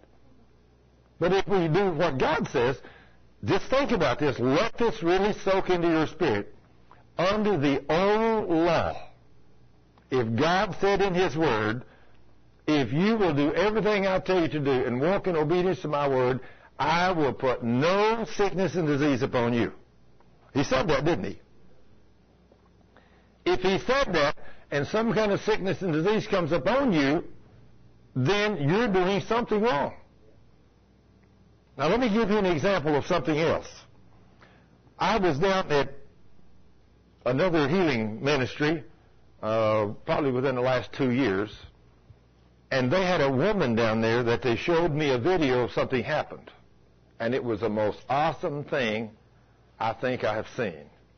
They had a woman come down that had big old red cancers all over her face. She was awful looking. Wow. They had this on video. I looked at it and I said, wow, has that woman got a problem? They said, you know what her problem was? I said, well, no, not right now. I, would had to, done some research on it. When God said in His Word, this is a commandment under the new commandment, the new commandment that He gave us today under the blood of Jesus, he said, I command you to love me, God, with all your heart, all your mind, all your strength. And then he says, love your neighbor as yourself. Now, you're supposed to love yourself? Do you think that if you don't love yourself, it could have an impact on your well-being? So people say, I don't like me. I'm not pretty enough. I can't do things right. First of all, you have no knowledge of the Word of God. You have no idea who you are in Christ. Well, but my nose is not exactly right. I need to have a nose job. Or I'm getting a little older. I got a few wrinkles. Nobody's going to love me anymore because I got a few wrinkles. Or my chin's not exactly right. I don't love me. I mean, don't I look awful? So you hate yourself. That's what this woman had done to herself. She had not kept God's commandments. She had not loved herself. And so by not loving herself, she's breaking God's commandments. She's calling demons to her. And now these demons come to her and put these big red cancers all over her face. And now she can really hate herself because she looks awful. And when she was told from the Word of God, ask the question, do you love yourself? She looked, she said, how in the world could anybody love something that looks like I do? How could anybody love this? I said, but you haven't been like that forever. She said, but I have never loved myself. I've always been terrible. I've never been a pretty woman. I've always been ugly. No, I hate myself. What God tell you to do? Love yourself. Do you think that He made you and He made you think God must like the way you look? Yeah. So if you start saying, I'm ugly, I hate myself, guess what you're doing? You're condemning God. You're putting him to the test, and he really don't like that. So you're opening a door to a demonic spirit, and this demon comes into her and puts these cancers on her face. And when this woman was finally gotten through to that you must love yourself. And she, I had no idea that this was this important to love myself. She repented and asked the Lord to forgive her. And she said, Lord, I promise from this day forth, I don't care what I look like. I know you made me and you don't make no junk, so I repent and I promise to love myself from this day forth. And you know what happened? Them cancers all fell off her face on the floor right before everybody's eyes. They had this on video and I got to see it. Somebody said, you know, that's almost more than I can grasp. But did you know? If God commanded you to love your neighbor as yourself, and He commanded you first to love Him, do you think He really meant what He said? You know what you should do every morning? You should get up and you should walk in there and look in the mirror and you should say, God, look at this good looking thing. Woo! Lord, with you in this thing, there ain't nothing me and you can't do today. See? That's good. That's what you ought to do. I mean, every man and woman ought to walk in and look in the mirror and say, woo, God, I may not be much with what I am, but boy, with you and me, ain't me and you together, ain't nothing me and you can't do today, Lord. You think that'd make the king happy? Yeah. What do you think, young lady? Yeah. Sure. Now, if he made you, can you only imagine what God has to go through to make every one of us different? You ever try to make just four or five or six things that looks this much alike but can be this different? Do you ever try to make five fingers on a hand on just a couple of dozen people and make every fingerprint different? Do you ever try to make six billion people on the earth and not one single one of them got the same fingerprint on a single hand? Can you imagine what that must involve? God? And he goes to that kind of detail to make you, and then you have the audacity to say, I don't love this thing that you made. He said, I don't like that. I want you to love it. Take care of it. Do the best you can. Because I love you. And you say, but I don't love it. I hate it. Self-hatred, I've come to realize brings all kinds of sickness and disease upon the human being. It's amazing what it does.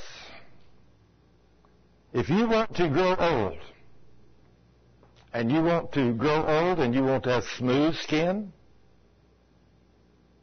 you want to have five hands that work when you get to be old, 80 or 90. In fact, I talked to a man, talked to his wife first yesterday, and I asked her, I know them. She called me and wanted me to pray for somebody. And I said, how are you doing? She said, well, I'm doing great. I said, well, how's your husband doing? I haven't talked to him in a while.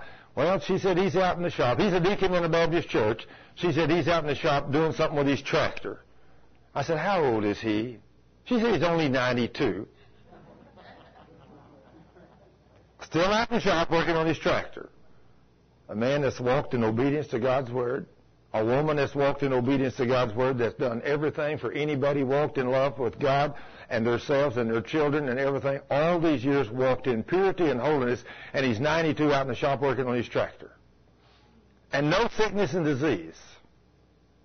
Is that awesome? What God command us to do? Walk in love. if you walk in love, if you keep His commandments under the old law, which was sealed in the blood of bulls and goats, he would put no sickness and disease upon you if you keep all of His commandments and all of His statutes. Well, this is a new commandment that I give you. I command you to love me, God, with all your heart, all your mind, all your soul, all your strength, and then your neighbor as yourself. If you and I walked in that kind of love, how much sickness and disease would we have? None. Not any. Now listen to what he says goes on here. After we get in 1 Peter 2, we're back there in verse uh, 24 now, of actually 23. Who when he was reviled, reviled not again. When he suffered, he threatened not, but committed himself to him that judges righteously. Now somebody's going to threaten you. It's going to really get bad. Brother, if you don't straighten your act up, I'm going to get even with you. Or is it easy for a man right there to retaliate to another man? You just come ahead and see what happens to you. That's man, right? That's flesh. I mean, probably a few women in the world could do that to you too. I don't know. Because y'all are flesh and blood too. But when, when we're threatened, what are we to do? Are we to retaliate? Absolutely not. What are we supposed to do? See, my wife has learned real good what to do. Anytime I don't do exactly what she wants me to do, she don't say a word to me. Just loves me, hugs me, and then she goes in the other room and goes up to the throne of grace and says, Dad, this husband you give me, he's not doing what I want him to do. You're going to have to change him. She's a smart woman, you know that? Haven't you learned know you can't change a husband? You know, you've learned that? He's a stiff-necked, obstinate critter. But God can change him. So you girls, especially you young women here today, if you think you can change your husband, I got news for you. You can't change him. But I tell you, I know the one who can. And when you crawl up in Daddy's lap and you go to the throne of grace in the third heaven, like Hebrews 4.16 says, and you, did you know this is a privilege you girls have? Some of you girls, uh, uh, some of you might have had a great daddy at home.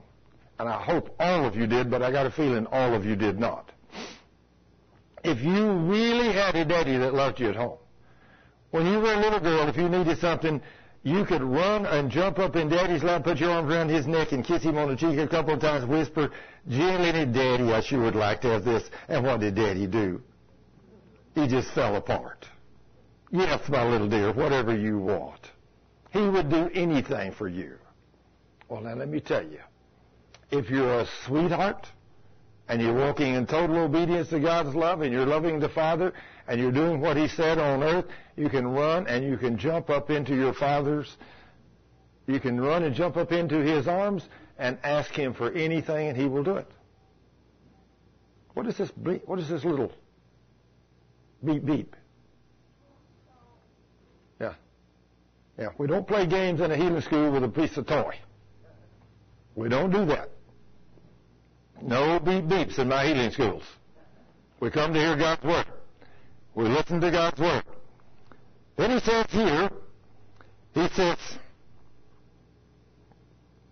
after we commit those people to the Lord who judges righteously, then he says, who his own self bare our sins in his own body on the tree, that we being dead to sin. Now this is the way God sees you. You are dead to sin. That we being dead to sin should live unto righteousness. Now, if we died when we accepted Jesus as Lord and Savior, God literally sees you and me as dead people. So if you're dead, and you stay dead, then you should live unto righteousness. Because if you allow Christ to live through you, you're not going to live a life of sin with Christ living through you. You can't do anything but do it God's way. As long as He is living through you, you cannot sin until you come down off the cross and resurrect this beast that you live in we call the flesh. Isn't that amazing? So if you stay dead, if you leave the flesh dead as God sees it, when you come to Christ and accept Him, your flesh is dead, and as far as what the devil can see and God can see, this piece of flesh that we live in is dead to sin, so therefore we should live unto righteousness. Now then, how do you think we as human beings do so many things wrong? And how in the world does the devil put sickness and disease upon a dead body? He cannot. But guess what happens whenever somebody does something that you don't like? What do you do to this flesh that you live in? Are you like me? Can you resurrect this beast in a hurry and bring it back to life and jump at somebody's throat and be talking evil about them? I hope you're not like me. We can do that. We've been guilty of that, haven't we? Everybody in here has done that. If you will stay dead to sin, then you will live unto righteousness and if you live unto righteousness, then the last line of verse 24 says what? By his stripes you what? You were healed. If were is past tense, right? Or as long as you leave the flesh dead and walk holy before God, under the new covenant, how much sickness and disease are you going to have? None. Now, I don't know about you, but I like that. I like no sickness. I like I was healed. Don't you, young lady? That means if I was, I am. And so I don't have to be sick no more. Now then, what if we resurrect this beast and we bring it back to life and we don't meet all of the criteria of the above verses and we do wicked things and we don't stay dead, and we do talk evil about people, and we do revile, and when we're threatened, we don't turn them over to Father, but we go get even with them. We put the sign on the back of our car, this car connect, uh, protected by Smith & Wesson. You put a dent in it, and you're a dead man. You ever seen a sign like that on the back of a car? Sure. That's the flesh talking, isn't it? Don't you hurt my car, I'll hurt you. Isn't that amazing? We can really come back to life in a hurry, especially if it's something that's our God. Cheryl asked me the other day, she said, how are you going to do this? We were talking about these kind of things. I said, you know what I'm going to have to do? The Lord says offenses will come, but don't receive them. I said, you know what an offense really is? That's when somebody does not meet your expectation. That's when you receive an offense. So you think that this man ought to do this, and if he doesn't do it just exactly like you thought he should, then you're offended. And you receive an offense. If your wife doesn't do, you think she should have wiped the counter off a little better and maybe had the dishes a little cleaner. And maybe she did the best she could. And maybe it wasn't good enough for you, so you were offended. So you said something to her that the dishes are not clean enough. I've come to realize, like I told her, don't expect nothing from nobody. And you can't be offended. Expect nothing from nobody. Just turn them over to God. Say, Lord, you made them. They're your children. You do something. But I'm not going to expect anything. I'm just going to tell them what your word says, then I'm going to let you do it, and if they do it or don't do it, I'm not going to be offended. Because I'm not going to expect anybody to do anything anymore. I can't be offended. Is that pretty hard to do that? Very hard. You really got to constantly be on your toes. Really got to be on your toes. Because if you expect somebody to do what they say they're going to do, and then they don't do it, then you're offended. And then there's a war. Because you're going to voice your offense. And then that's going to open a door to the devil. Can you imagine that because you get into unforgiveness? Well, unforgiveness is a very serious sin. Cheryl has been really paying attention this last year since we've been married, and all the people that we minister to, the other day she said, you know, I've noticed a trend. I said, what's that? She said, every time somebody has cancer, there's some form of unforgiveness in their past. Without exception. Everybody with cancer has unforgiveness. Wow. Yeah, or their mate, that's right. It doesn't necessarily have to be them, but either they have it or their mate has it. And you, this is something that a few years ago I would have never dreamed that a woman in a family could have unforgiveness and it make her husband sick. Somebody says, I don't believe that. Well, let me take you over here and show you in Matthew 18 where that's at. This is probably the most serious thing that we do in the church that the Lord, He told us clearly in His Word, over and over and over, we are to hold no grudges or no unforgiveness toward no one for anything. In fact, before I go to Matthew 18, I want to go to Mark. I want to show you something here that's so powerful. This is one of the most powerful scriptures in the Word of God, Mark 11. Before I go to Matthew 18, in Mark 11, 22, the Lord says, And Jesus answering, saying unto them, Have faith in God. So if you have faith in God, this is what you should be able to do. Have faith in God in Mark 11:22. Now I was in a Baptist church for many, many, many, many years of my life. About 65 of my years, my first 65 years of my life, I was in a Baptist church, and I never heard this verse preached on, not in a Sunday school class or in a church service, in 65 years, I never heard the Baptist read that, this scripture I'm fixing to read you in church. Never one time did I ever hear this verse. Mark 11, 22 through 26. Verse 23, verse 22 says you've got to have the God kind of faith.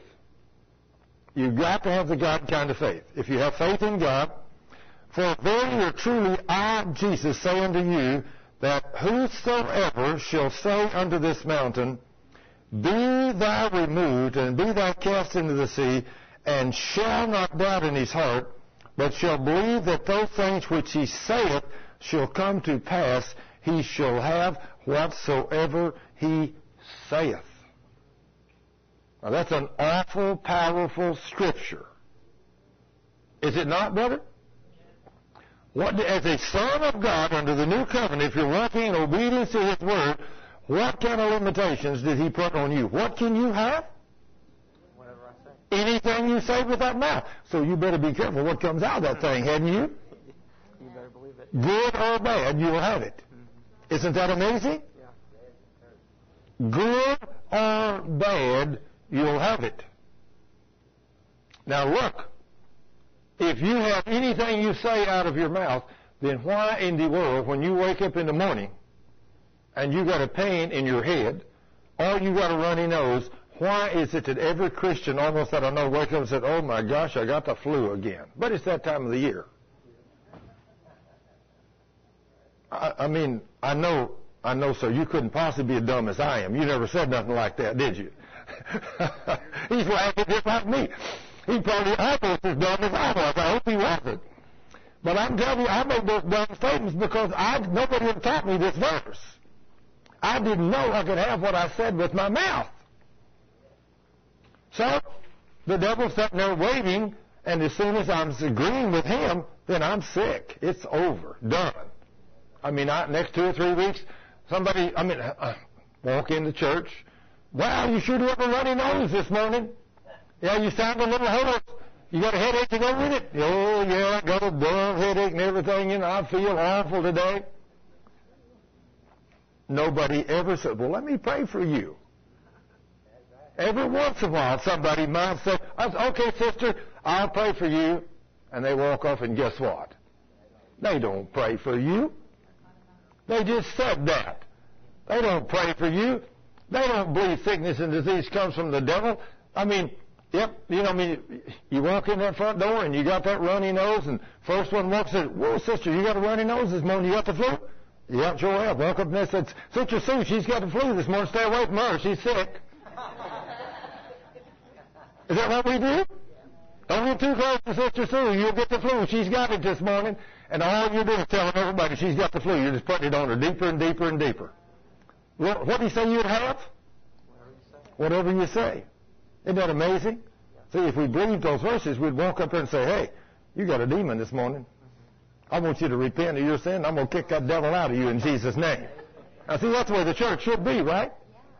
That's like one, we had a couple up here in Justin. He was a music leader and his wife, they were a lovely couple. They were both working on their PhD at the seminary in Bible. His wife came down to the point where she had an awful hard time breathing. Especially when she'd be in the choir when people had colognes and aftershave and stuff like that. So she thought that's what it was. And she'd get strangled and couldn't sing. One day I went to him and I told him, I said, you know, I, I, I'm going to tell you what your problem is. I said, ma'am, you have a demon. Now, Thurman, come on now. You know, I'm a Christian, you know, I couldn't have a demon. I thought, I'm going to tell you that's the problem. You got a demon. They wouldn't believe me. So one morning I came into church, and when I walked in, here was this woman standing there, and I walked up and I said, good morning, and I called her name. I said, how are you doing? And she was moving her mouth, but nothing was coming out. As I was in a hurry going to my Bible study class, and I thought, whoop, I backed up. I looked her right now, and I said, are you okay? And tears were running out of her eyes. She was moving her mouth. She couldn't say a word. I said, you devil of hell. I just reached up and grabbed her by the shoulders and shook her right I said, come out of her, you devil of hell, in the name of Jesus. Just like that. That demon, she said, she said, Thurman, Thurman, I couldn't breathe. I said, I know. I just, I've been trying to tell you, you got a demon. I told you so your husband could kick it out of you, but I said, neither one of you believe. But I said, now then, I've kicked him out. You're going to be okay. So after church that day, her husband came and said, Thurman, my wife told me you kicked the devil out of her this morning. Said she couldn't breathe. I said, I've been telling you to, that's what your problem was, and you would neither one believe. I said, that's what Jesus told us our problem was with the devil. I said, I didn't want to see the devil strangle your wife. I said, when I looked her in the face, she couldn't breathe. Tears were running out of her eyes. What was I going to do? Let the devil kill her? So I said, I just reached up and shook her and screamed, devil, come out of her. I said, he left and your wife was okay. He said, and she's perfectly okay right now. I said, when you learn that the devil is our problem, and Jesus has given you and me all power and all authority over the devil, I said, we'll start kicking demons out of each other instead of letting them kill us. So see, when you walk into church, those of you that get a little radical, when you begin to learn these things, you know, when you walk back to your normal denominational Baptist, Pentecostal, you know, Assembly of God, or whatever, and somebody comes in this morning and says, "What's those things?" Well, that's my my, my hands at work. You know, I work computers and and or whatever, or and I try to lift stuff, and the doctor said it's carpal tunnel.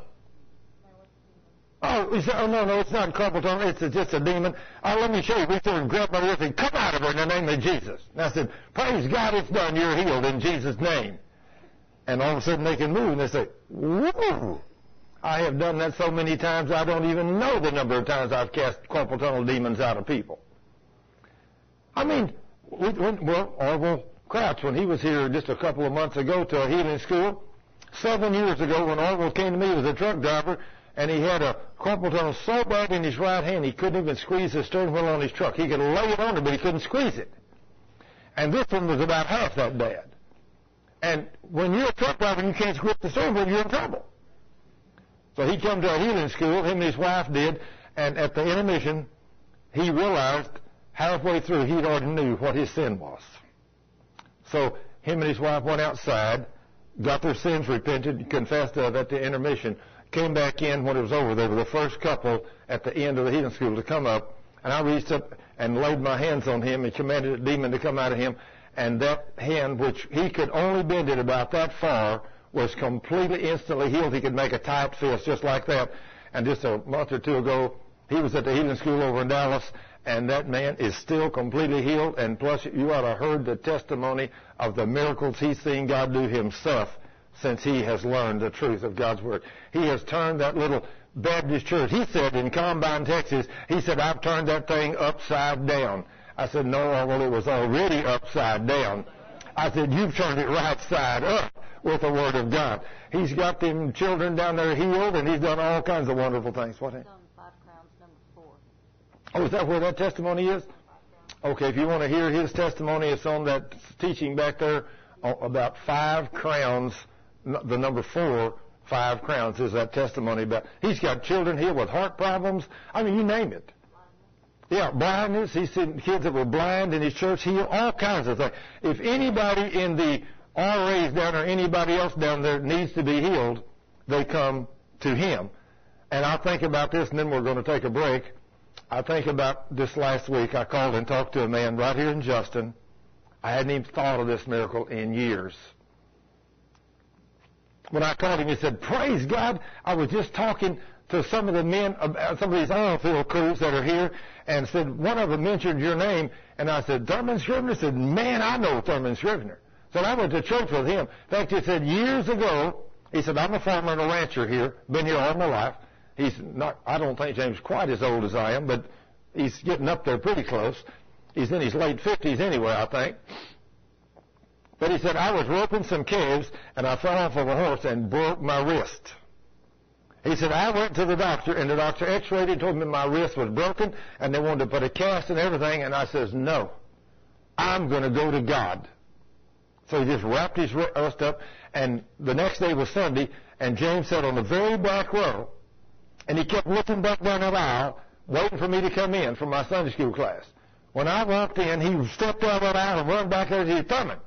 I said, what in the world you got on your hand? He said, I broke my wrist. He said, I want you to pray for me.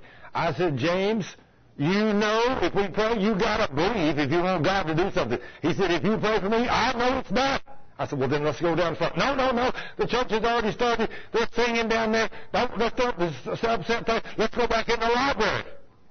I said, you know, if I was God, I wouldn't do not one single thing for none of us. We don't want to do nothing where people can see what he's going to do. We want to go back in secret.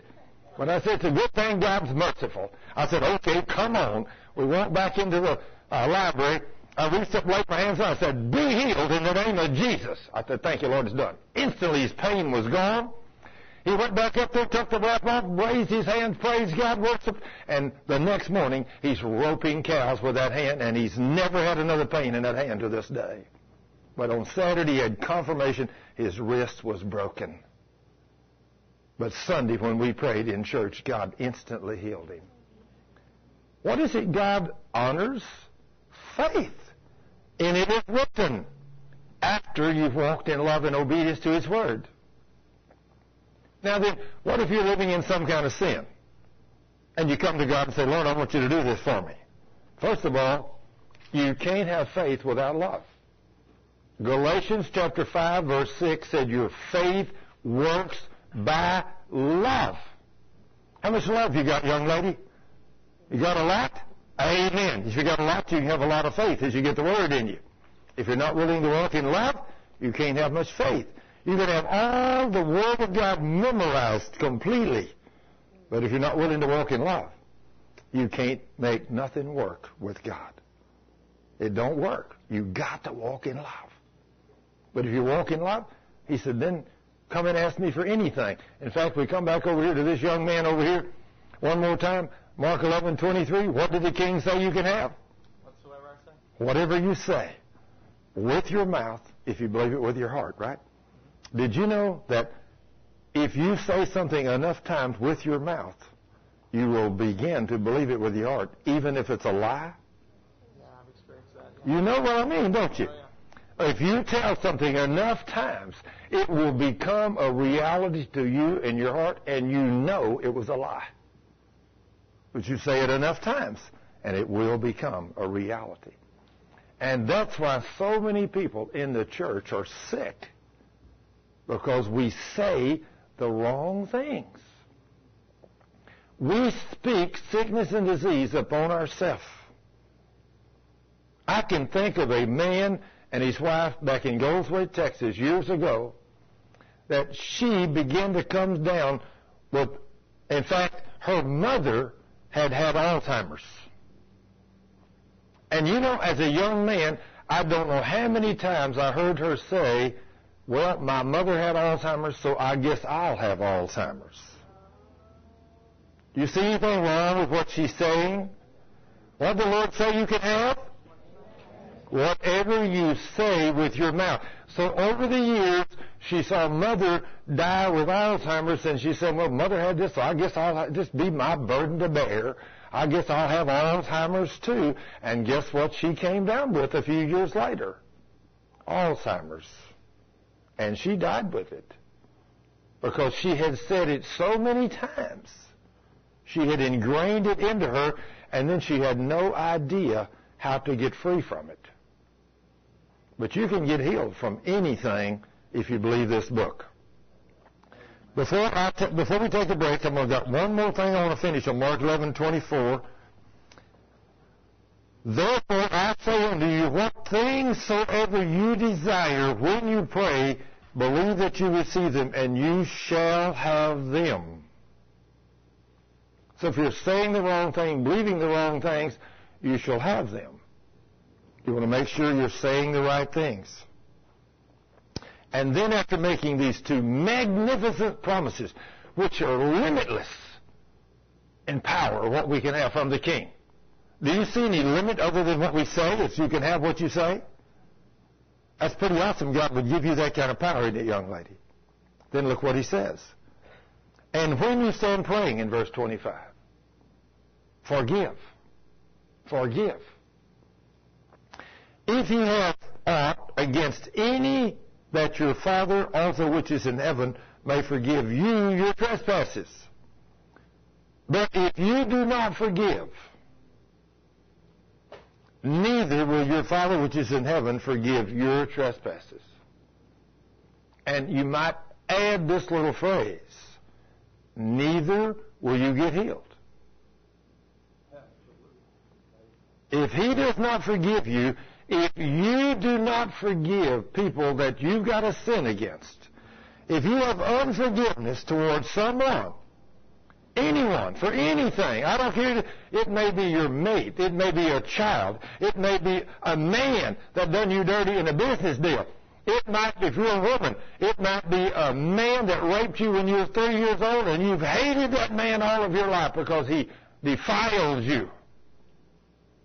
Well, let me tell you, get over it forgive them, or I'm going to tell you what. The Lord says, if you don't forgive them, I will not forgive you. And guess what? If you don't forgive, you're going to be sick and tormented all the days of your life on this earth. And when you die, you're going to go to hell instead of heaven. You will not go to heaven if you die with unforgiveness in your heart. Because when you stand before the throne of grace and the king says, you did not forgive Brother John or Sister Sue on earth, since you did not forgive them, neither have I forgiven you. And if I don't forgive you, you're not coming into my heaven. You have to be forgiven. But you say, Lord, I'm washed in the blood. Well, I hate to say this, but you can be washed in the blood. And if you don't forgive, the Word of God says you can't be forgiven. And if you don't forgive, not only will it keep sickness and disease upon you and a tormenting spirit all of your life, but this is the devastating thing. When we come back from break, I'm going to show you from the Word of God where if you're the woman and you've got unforgiveness, it can kill your husband, or if you're the husband, it can kill your wife. And if it's either one of you, it can bring sickness and disease upon your children and can kill your children. Your child may have never committed a sin. They may be three years old, 10 years old, 12 years old, never, uh, say, say they're one or two years old. I've seen children that was one day or one week old that's born and one or two or three days of liver failure. Unforgiveness or many other sins. But those little children are dying because of their parents' sin. We have to learn these truths from God's Word. When you walk holy, under the old law, God said, if you will walk holy and do what I tell you, I will not only bless you, but I will bless your children. But see, that's rules never changed. If you will walk in love, love Him under the new covenant, and love your neighbor, and you love yourself, and you walk holy, and teach your children these same precepts and everything, not only will He bless you, but He will also bless your children. But if you hold a grudge and unforgiveness, three and four generations into the future, your grandchildren, great grandchildren, and great great grandchildren can be born with crippling different diseases because of your sin as far back as three and four generations. Who would ever dream that you could be, you could get unforgiveness toward a person as a mother or a father and your great great granddaughter be born with autism or cerebral palsy because of your sin or a missing arm or a leg. If you knew that, you would never go there, would you? Absolutely would not. Plus, if you thought when you died you couldn't get to heaven, that would be an incentive for you to forgive, wouldn't it? Really would. Now, you think, nope, nope, nope, I, nope I'm, I'm not going to forgive, even on that. Okay, let me give you a little bitty tiny idea of what hell's going to be like. This afternoon when you leave, you go home and you turn on just the fire on your stove. Or if you got an electric one, just turn it on until it's red. And then you put your time clock up there on five seconds. And you push it for five and starts counting, and you reach over and put one finger on that red hot deal and just hold it there till that clock dings at five seconds and see how you like that. All of you know what that's going to feel like, don't you? It's going to be awful. And that's going to be very minor. And hell's going to be like that only a thousand times worse for your whole body forever. I can't even fathom that, can you? No, I can't fathom that. I do know I hate pain, and there's only one thing I hate more than pain, and that's a little more pain to go with the pain. Y'all know where I'm coming from, right? You don't like pain either. Now then, we're going to we're going to take an offering up before we take a break. This is when we do this at the halfway point at the healing school. Uh, Cheryl's going to get uh, somebody to help her back there. I don't know who. Maybe Philip will help her or whatever. And then as soon as we come back from the break, we're going to take up our offering. This is where we support our ministry. And uh, we're going to do this uh, to take up the offering. And while they're getting ready, Father, in the name of Jesus, we ask you to bless the giver, the gift, and the giver. And may you bless everybody according to their gift. In Jesus' name, amen. At all healing schools, I like to give at least uh, one or two or three of you an opportunity. If you have a wonderful testimony that Jesus has done for you that you'd like to give us, come up here. That, she was jumping at the bits. I knew something was going on here when I said that. So let's see what the Lord has done there. Us. I'm Lynn Smith, and I'm from Fort Worth. And for 26 years, I was um, Freemasonry was my gig. 26 years of being bound, and I'm into deliverance, and I'm free from all of that stuff. Amen. Praise the Lord. Glory to God. Praise the Lord. Praise the Lord. Praise the Lord. I'm telling you, you just don't realize, your brother, you got one? Come, come up here and tell us, give us your testimony. Yeah, you don't realize how the enemy binds us up in so many ways. Can I preference it a little? You can do anything you want to do, sir. No problem. Back in January, well, I guess I saw you on God's Learning Channel, and we live in a part of the world we get two channels. That's one of them. And you gave the Caitlin testimony, and I just was amazed, you know, and so I ordered a few tapes and listened to those tapes, and then two years ago I'd been to a meeting where a lady had got run over by a trailer over her head. She gave a real outstanding testimony on how the Lord healed her, and I didn't know at the time. Well, this year in January, I got to meet her.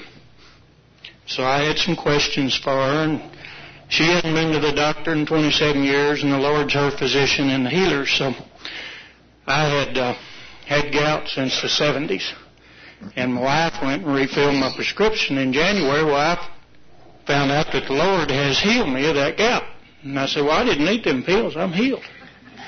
So I was finding out that He could heal me in some little things, and I was really excited about this.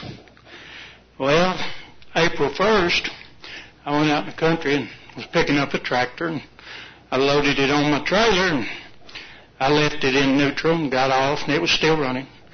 I got off and raised my tailgate up and let the loader down and unhooked the piece and I got in behind it to tie something down on the deck. Never had a clue and that tractor run into me and pinned me against the front. And it cracked my right thigh bone.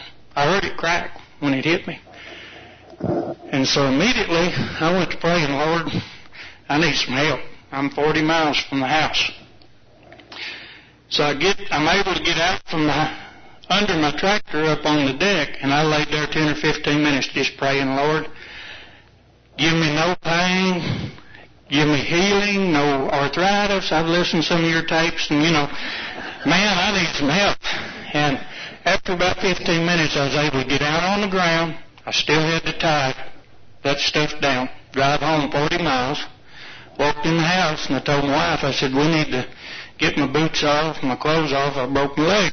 It wasn't a clean break, but it was cracked, you know. So anyway, we went to bed, and uh, I was in there about 30 days. Some women from the church come and prayed for me, and uh, I got up. They told me to put them crutches down, and I got up and walked to the end of the room, and they got ready to leave, so I walked out the mailbox and got the mail and put the crutches in the closet. And I'm probably better now than I was. Hey. So he's a mighty healer. And I don't want to be like Asa was in 2 Corinthians 16, 12, and 13. Yeah. I had, I had a lot of time in the Word that 30 days, and there's a lots of promises in there, and uh, I want to be there. I want Him to be my physician. He is from now on. But I never took an aspirin. I never took an Anacin. I never took anything that 30 days. Amen. Praise so, the Lord. Praise God. Amen. Amen. Now he, now he said Second Corinthians, but he meant Second Chronicles. It was a little off there. Yes, ma'am. Yeah, but uh, praise the King. He's getting there. Glory to God. You get a broken leg healed. That's great. in a, he's our deliverer. And talking about Lynn, you had just taught us the first time I'd heard about the the uh, Masons about six weeks before we met Lynn. The first time I've ever seen demons speak out of a person's mouth. I've heard about it. I've never seen it, and he's sitting right in front of me, and I'm like, well, this is way cool. This is what everyone's talking about. And we all just said, doesn't matter what your name is. They tried, he, they tried to speak out of his mouth, tell us their names, and spell their names. And we all said, well, there was about six of us. We don't care what your name is. You got to get out in Jesus' name because he had repented. We'd taken. They came out. Amen. Amen. Amen. Wow. Praise the Lord. yes, brother. Come on up here, man. This is good. I'd like to give I'd like to give a testimony from my wife. Okay. Uh, we go in for a quarterly visit to the doctor, and they run blood samples on us and so forth, and they come up with something that didn't like, quite look right on my wife's blood samples. So they uh, run a biopsy on her liver, and she had um, uh, autoimmune hepatitis. She was in the third stage of it, uh, phase one, which was it was deteriorating real fast, and it was in the earliest stages of it. And uh, we went to uh, uh, our church, and uh, our pastor and so forth prayed on us and prayed on her. And uh, we ended up having to go to Galveston to a specialist up there, and we run a bunch more blood samples and so forth up there. And they couldn't find nothing wrong. They told her they, she has the stuff right here. They told her to go home and lose a little weight, and they'd come back in three months. And she came back, and on that report there it says post autoimmune hepatitis. So it's gone. Amen. Praise the Lord. Isn't it wonderful what God will do? Yes, sir. Yes, sir. It Isn't it is. good to know He's the healer? Yes, sir. Amen. Praise the Lord. Glory. Anybody else? You want to give one? Come on up here. Just come on. Tell us what you want to do. This- is good stuff. Now I love it. Well, mine's a little different, but we was here last time, and we came, and my car had been giving me trouble, and every time I stopped to get gas or we stopped to eat, we got in and it wouldn't start. So we'd pray. God start it. Next time we turned the key, it would go. Well, I got home, got her, my friend back home. She lives about 25 miles from me, and uh, got in my car the next morning to go to work. Wouldn't start. Praying didn't help that time, and I found out it needed a new battery. But God had started every time on this trip. Here and back. Amen. Praise the Lord. Praise the Lord. It works on your car too. Amen. It sure does. Amen. God answers prayer. You got one? Sure. Um, my first year of college, well, I was raised in a, um, a Christian denomination, but we we didn't know about the power of the Holy Spirit, and I needed it real bad for a lot of different reasons. So I just gave up. By the time college came around, I was like, well, there's no way I'm going to be able to be pleasing to God because I was trying this in my own strength and uh, no grace, and so I was exhausted. So I just kind of went off the deep end, and and um, so I started drinking. So I got I got drunk one night. Woke up the next morning, my stomach felt like I had swallowed a piece of charcoal that was on fire. I mean, it was just excruciating, and all the way down my esophagus into my stomach was just burning, and I was I was just majorly tormented. So uh, I went to the infirmary, and they checked me out. and said, "Oh, you've got a little gastritis. You know, we'll give you this and take this, and it'll, it'll be gone in a few days." Well, five years later, I've still got it. And uh, yeah, every day. I mean, I I I went to six or seven doctors across the country, several of them specialists, gastroenterologists. Went, you know, did the nutritional approach. Um, you know, every kind of natural medicine, and uh, went to the Environmental Health Center at Dallas, and you know, th- that's where the Mayo Clinic will send people there if they don't know what to do with them. And um, they said, we don't know what's wrong with you. They said, for some reason you're allergic to your, your own stomach's gastrointestinal enzymes. Um, even, so my body was secreting juices that I was allergic to. Um, I was allergic to every food you can think of except for pork. I mean, anything from salt, pepper, you know, chlorine, fluoride, you, every weed, tree, grass, mold.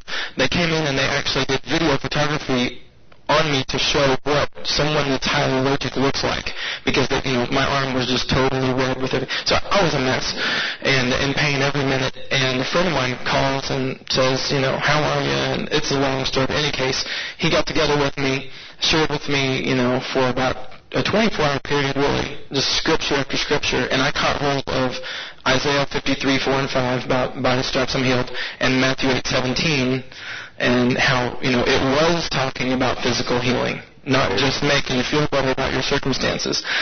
And I, I saw that, and man, he prayed for me, and um, I, the presence of God hit me, which I've never experienced before, and um, I passed gas for two hours. And I felt, I literally felt um, the junk that was in my stomach draining out as if water was going out of a sink. I mean, I felt it leaving, and um, and we worshiped God for you know two three hours and anyway was that this is the before this was uh before I was down to about 110 pounds at my worst I was allergic to everything so and then this was just right after it I mean it was like Wow. just Night and day. yeah tw- like 30 days later I had gained like 25 pounds and was real healthy and so God is good yeah Good. oh yeah I was amazed. Amen. Thank you, for Lord. Glory to God. Got some great testimonies. Anybody else? You got one? Come on up here. Praise the Lord. I mean, we're, we're on a roll now. Goodness gracious. These testimonies are awesome. Heavenly Father, in the name of Jesus Christ, help me because I'm not a public speaker. um, first of all, I'd like to add to Eleanor's testimony. The day before, we had gone 290 miles back home, and we were having the same problem then. And then we live 150 miles from here, so we put on like 700 miles on that car with that dead battery. okay, about six weeks ago, I was a mess. I was walking with a cane. I would not get out of bed unless I absolutely had to because I was in such pain I couldn't hardly move my joints at all. I did a lot of crying, feeling sorry for myself too, on top of everything else. Um, I was to the point where I could not put my hands behind my back to dress myself. I mean, that was, I stayed in my night clothes most of the day unless I absolutely had to go out. I went to a support group meeting of loved ones of prisoners, and John said, I was complaining about the doctors were not addressing my pain. They were more concerned with my high blood pressure, which I have had all my life. They were more concerned with me being overweight. They were more concerned with my thyroid problem. They were more concerned with, they were not addressing the pain. So I had some unrepented anger too. And John says, you need to see my doctor. I'm like fed up to here with doctors, you know. And he says, his name is Dr. Jesus. And all he did was give me Caitlin's tape and um, the battle. And I said I would listen to him. And I went home. And about three days later, I did listen to him. And that, yeah, I can't keep them in stock, is what it is. but um, I realized that what it said was true. If I have enough faith in me to believe that when I accepted Christ into my heart, that He's going to take me to heaven with Him, why do I not have enough faith in me to believe that He's going to heal me? Amen. And that was my bottom line.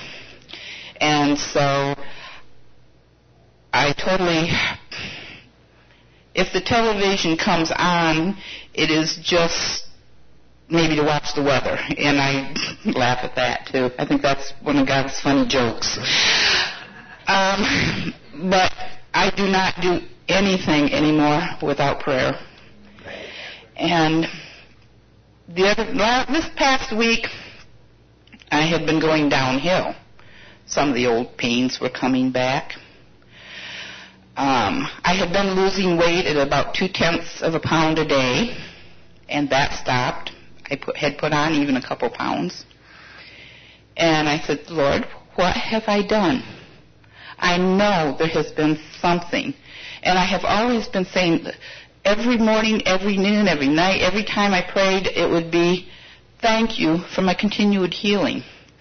Well, I was sitting there crocheting and listening to one of Thurman's tapes, and he was talking about the little flapper valve that wasn't working in Caitlin. And he says, it's done.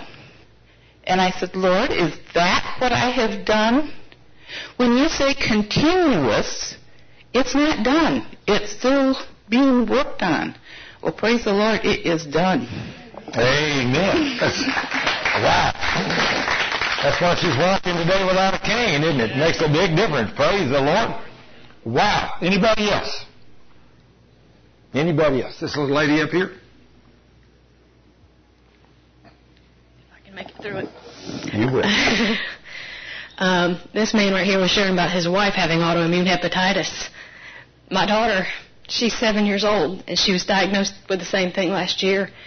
August of last year, they did a liver biopsy and said she already had cirrhosis of the liver, and said it just depends on how medication can hold her off, but she's eventually going to have to have a liver transplant. Could be two years, could be 20 years, but she's going to have to have one. So I told my husband, I said, if the doctors, I've been listening to Thurman's tapes. I, I heard Caitlin's story before we found out she was sick. I ordered more tapes after we found out she was sick. And I just kept listening and listening. And I finally told my husband, you know, I said, if these doctors ever say, we are going for the transplant, I said, I'm going to see Thurman. We're from Georgia. I said, we're flying out there. We're doing whatever we got to do, but we're going to get her healed without surgery.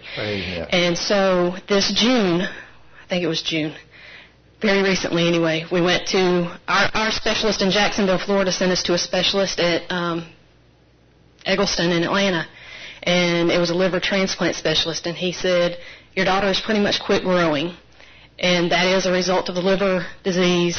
And he said if she does not grow by December, we're going to start looking for a living donor probably about a year from now. So probably next June, they were looking toward doing a liver transplant. So I called my husband. We, we, he actually gave us some more symptoms, and he said, if any of these things happen, call us immediately. So she and I, my dad had some surgery. She and I went together to Atlanta, just the two of us, and she started having some of those symptoms that the doctor had said look for. So I picked up the phone and I called my husband and I said, I'm calling the doctor in the morning just to see what he wants us to do. I said, you start making travel plans. We're going to Texas. So he got up the next morning. He made, he called to make sure we could come in and all that kind of stuff. We met with Pastor Scrivner yesterday and praise the Lord, my daughter is not going to have to have any surgery. We're done. Amen. Praise the Lord. Praise the Lord. Praise the Lord. Glory. Wow. Is there, is there anybody else? that we got it all? Praise the Oh, you, you got brother? It's fun giving away your tape. Oh, okay. Praise, praise the Lord. Praise the Lord. Okay.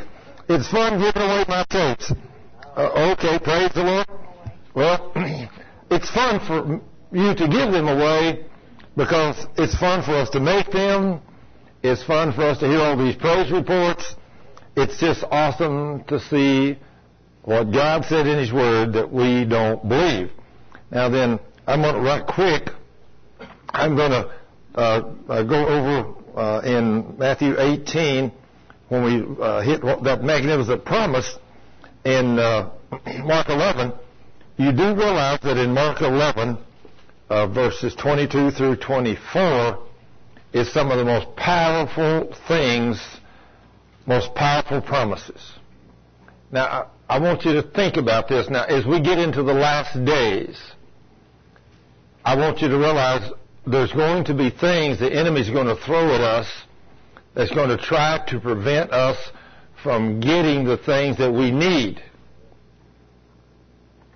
He's going to, like right now, uh, they've got a deal. I don't know. I hadn't heard much about this, but I know there's something. This lady here was just telling me about if they pass some law, you won't be able to be able to buy vitamin C. So I want you to know something that if you believe this book, that magnificent promise we read in Mark 11:23 and 24, what did the Lord say you could have, brother? Whatever you say with your mouth, if you believe it with your heart. I'm going to tell you what the day may come as Christians, and some people will think this is the most absurd thing you ever heard of. But did Jesus say you can have whatever you say with your mouth? The day is going to come to those of us that believe the Word of God. Not only will we lay hands on the sick and they get healed, not only will we cast out demons, not only will we control the storms and the weather and the things like this, but when the devil makes things happen where you can't buy certain foods or certain vitamins or anything else, the Lord says you can have whatever you say with your mouth. I can take that little bit of water in that bottle out there and I'll say, Father, in the name of Jesus, make that all the vitamin C I need for this week. In the name of Jesus, that water in that bottle, I command it to be supernaturally strengthened with vitamin C and all other vitamins, and I'm saying with my mouth, this water that I'm fixing to drink has every vitamin, everything in it I need to sustain this body for the next week in the name of Jesus. And when you drink it in faith, it's going to do exactly what you said. Now see, when you get to the point, like this brother said, when the tractor ran against him, see, when you realize you've got angels there, and a lot of people don't know this. But you have angels there, and if a tractor rolls down and pins you and cracks a bone on your leg, you need to know, as sons and daughters of God, walking in obedience to His Word, walking in love, you have these magnificent beings called angels that you can call into existence, and you can say, Father, I need an angel to move this tractor off of me. In the name of Jesus, angel, I command you to move this tractor away from me. And you'll see that tractor move. Now then, if you can't do that by faith, I'm going to give you an example. That wall right there, I want you to try and look at that half of that wall right there. That wall is 18 foot tall and 22 and a half feet long from the center of this beam right here over to right there. You look at that wall and that wall is double two by sixes. One day that wall was laying here on the floor, 18 feet out on the floor, double by sixes, and the man that's upstairs up there on the on the recording equipment that's monitoring and doing all the switching with the cameras and everything else. He was over on this side of that wall and I was on this side of the wall and he and I had the audacity to think that he and I could stand that wall up just by ourselves. Well, let me tell you, we didn't make it. We tried, but we couldn't stand it up there. We could get it up about so high, but we could not get it up there. so after no air conditioning in here, very hot summer day, sweat pouring down off of both of us. We went over there and sat down in that opening over there where the entryway is with no glass or no building enough, just a roof over it at that time. We're drinking a little drink of cold water, and Dave, he said, Thurman, we messed up. I said, what do you mean? He said, we didn't ask the Father to send us an angel to help us lift that wall up. I said, you're right. I said, Father, forgive me for not asking an angel to help me. So we drank our water and we come back over here and I said, okay, Father. He said, ask anything in your name and you'll do it. So I'm asking you to send us an angel. I said, angel, I know you're here because I'm doing this in faith. I said, angel, I'm asking you to get a hold of this wall and you help us stand this wall up right now in the name of Jesus. I said, thank you for doing it. I said, Father, thank you for sending the angel. I said, you ready, Dave? He said, I'm ready. He got on that side, I got on this side. I said, let's go. And we picked that wall right up and bam. Just as easy as it could be. That thing is 18 foot 6 inches tall and 22 and a half feet long, and it was double two by sixes. And I'm telling you, a double two by six wall is heavy that big. It was absolutely no strain on me and no strain on him. And we literally just, I mean, I didn't, it was like I hardly even picked up anything. We just had our hands on it. That angel just picked that ball up and we set it right in place. You need to know that you have angels. You need to know that in the days ahead, as the devil comes against us everywhere in the world, we have these magnificent beings called angels that are sent to help us, the children of God, that will believe Him. I have done an, I have done an entire series teaching on angels and we have many angel stories on those tapes. And I don't, we have those here today or not, honey? Not? Okay, she said they're there. So if you haven't listened to our angel tapes, you need to get them, or the CDs or something, or the video. We have it everywhere. We have it on video. I think we even have it on DVD and everything now, I think. Don't have it on CD yet? Okay. Haven't done that yet. We will have that future. But these angels are magnificent beings that are sent to help us. Now, angels can also do great and mighty things for you. They can also make you sick.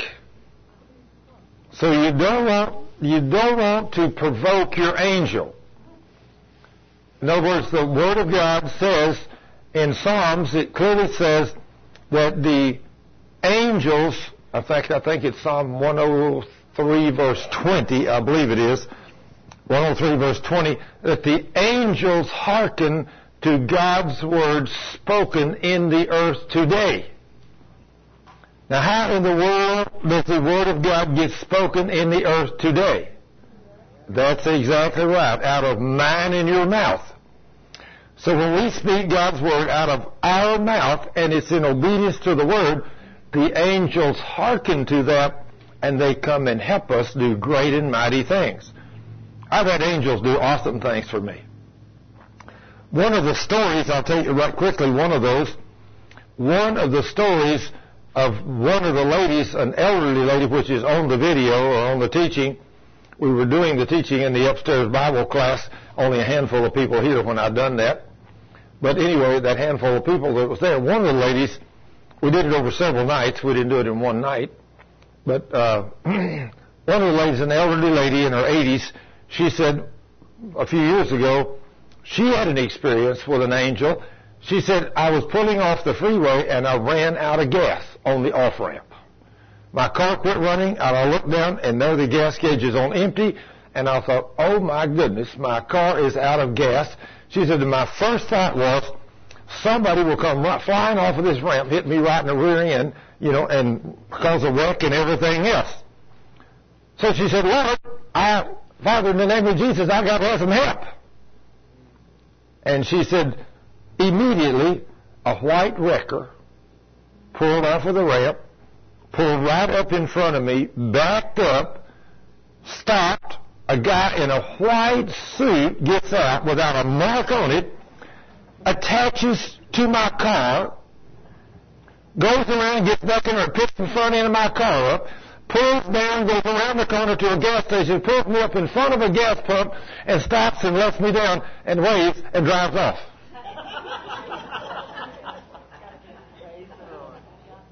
Now, how did he know she needed gas? He didn't ask her.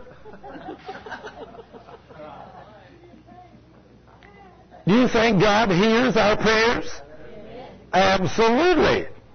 She said, I have no idea that guy was. Said he was driving a beautiful wrecker that was perfectly clean, white, and he had a white suit on and didn't get, didn't get not one spot of dirt on him picking up my car and taking it up there. And when he released it, just laid it down and just waved and got in his wrecker and drove off. Never said a word to me.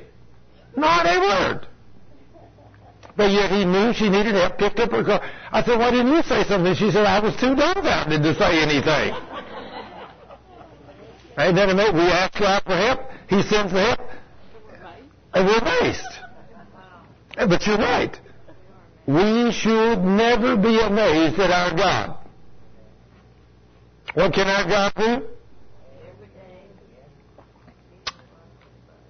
He can do so many things, and you're going to have to get to the point that you're going to have to learn to pray in faith. Now, here's the thing you've got to realize when it comes to healing. If what this young man said a little while ago, he said when he got a hold of this at Isaiah 53, 4 and 5, in fact, before we go to those, I'm going to do one last thing that shows you why so many people are sick.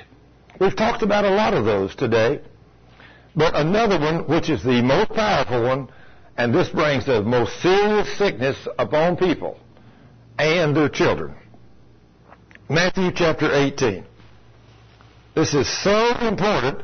And Matthew 18, and we'll start with verse 21. And this, I will show you where this will bring sickness not only to you, but to your mate and to all of your children, especially those children that are under the age of accountability that are still at home. Now look what the Lord says. Then came Peter to him and said, Lord, how often shall my brother sin against me and I forgive him? Till seven times? And Jesus said unto him, I say unto you, until seventy, I, I say not unto thee until seven times, but unto seventy times seven. Big difference between seven and 490, isn't it? That's a lot. But there must be a reason Jesus said that, isn't there? Must be a very good reason that you would. Peter thought he's really going out on a limb if I'm going to forgive him for seven times in one day. I mean, that lousy heathen, you don't know what he did to me. That's what we say, isn't it? I might forgive him once. I mean, I've even heard women say this, to, and husbands say this to the women. The woman makes the mistakes. She comes and says, will you forgive me? He said, I'll forgive you this time, woman, but don't ever let it happen again. Yeah, he really forgave her, didn't he? Don't never let that happen again. Because what's he trying to say? You do it again, I won't never forgive you. Well, see, he has no idea what he's doing. No idea. But Peter was told by Jesus to forgive not only seven times in one day, but 70 times seven. Or actually what he's trying to say, an endless number of times. Then he explained to him why. Verse 23 says, Therefore is the kingdom of heaven likened unto a certain king. Now where is the kingdom of heaven today? It's in us. This is the kingdom of heaven has come to the earth today, and the kingdom of heaven is in you and me today. So this is what he's talking about.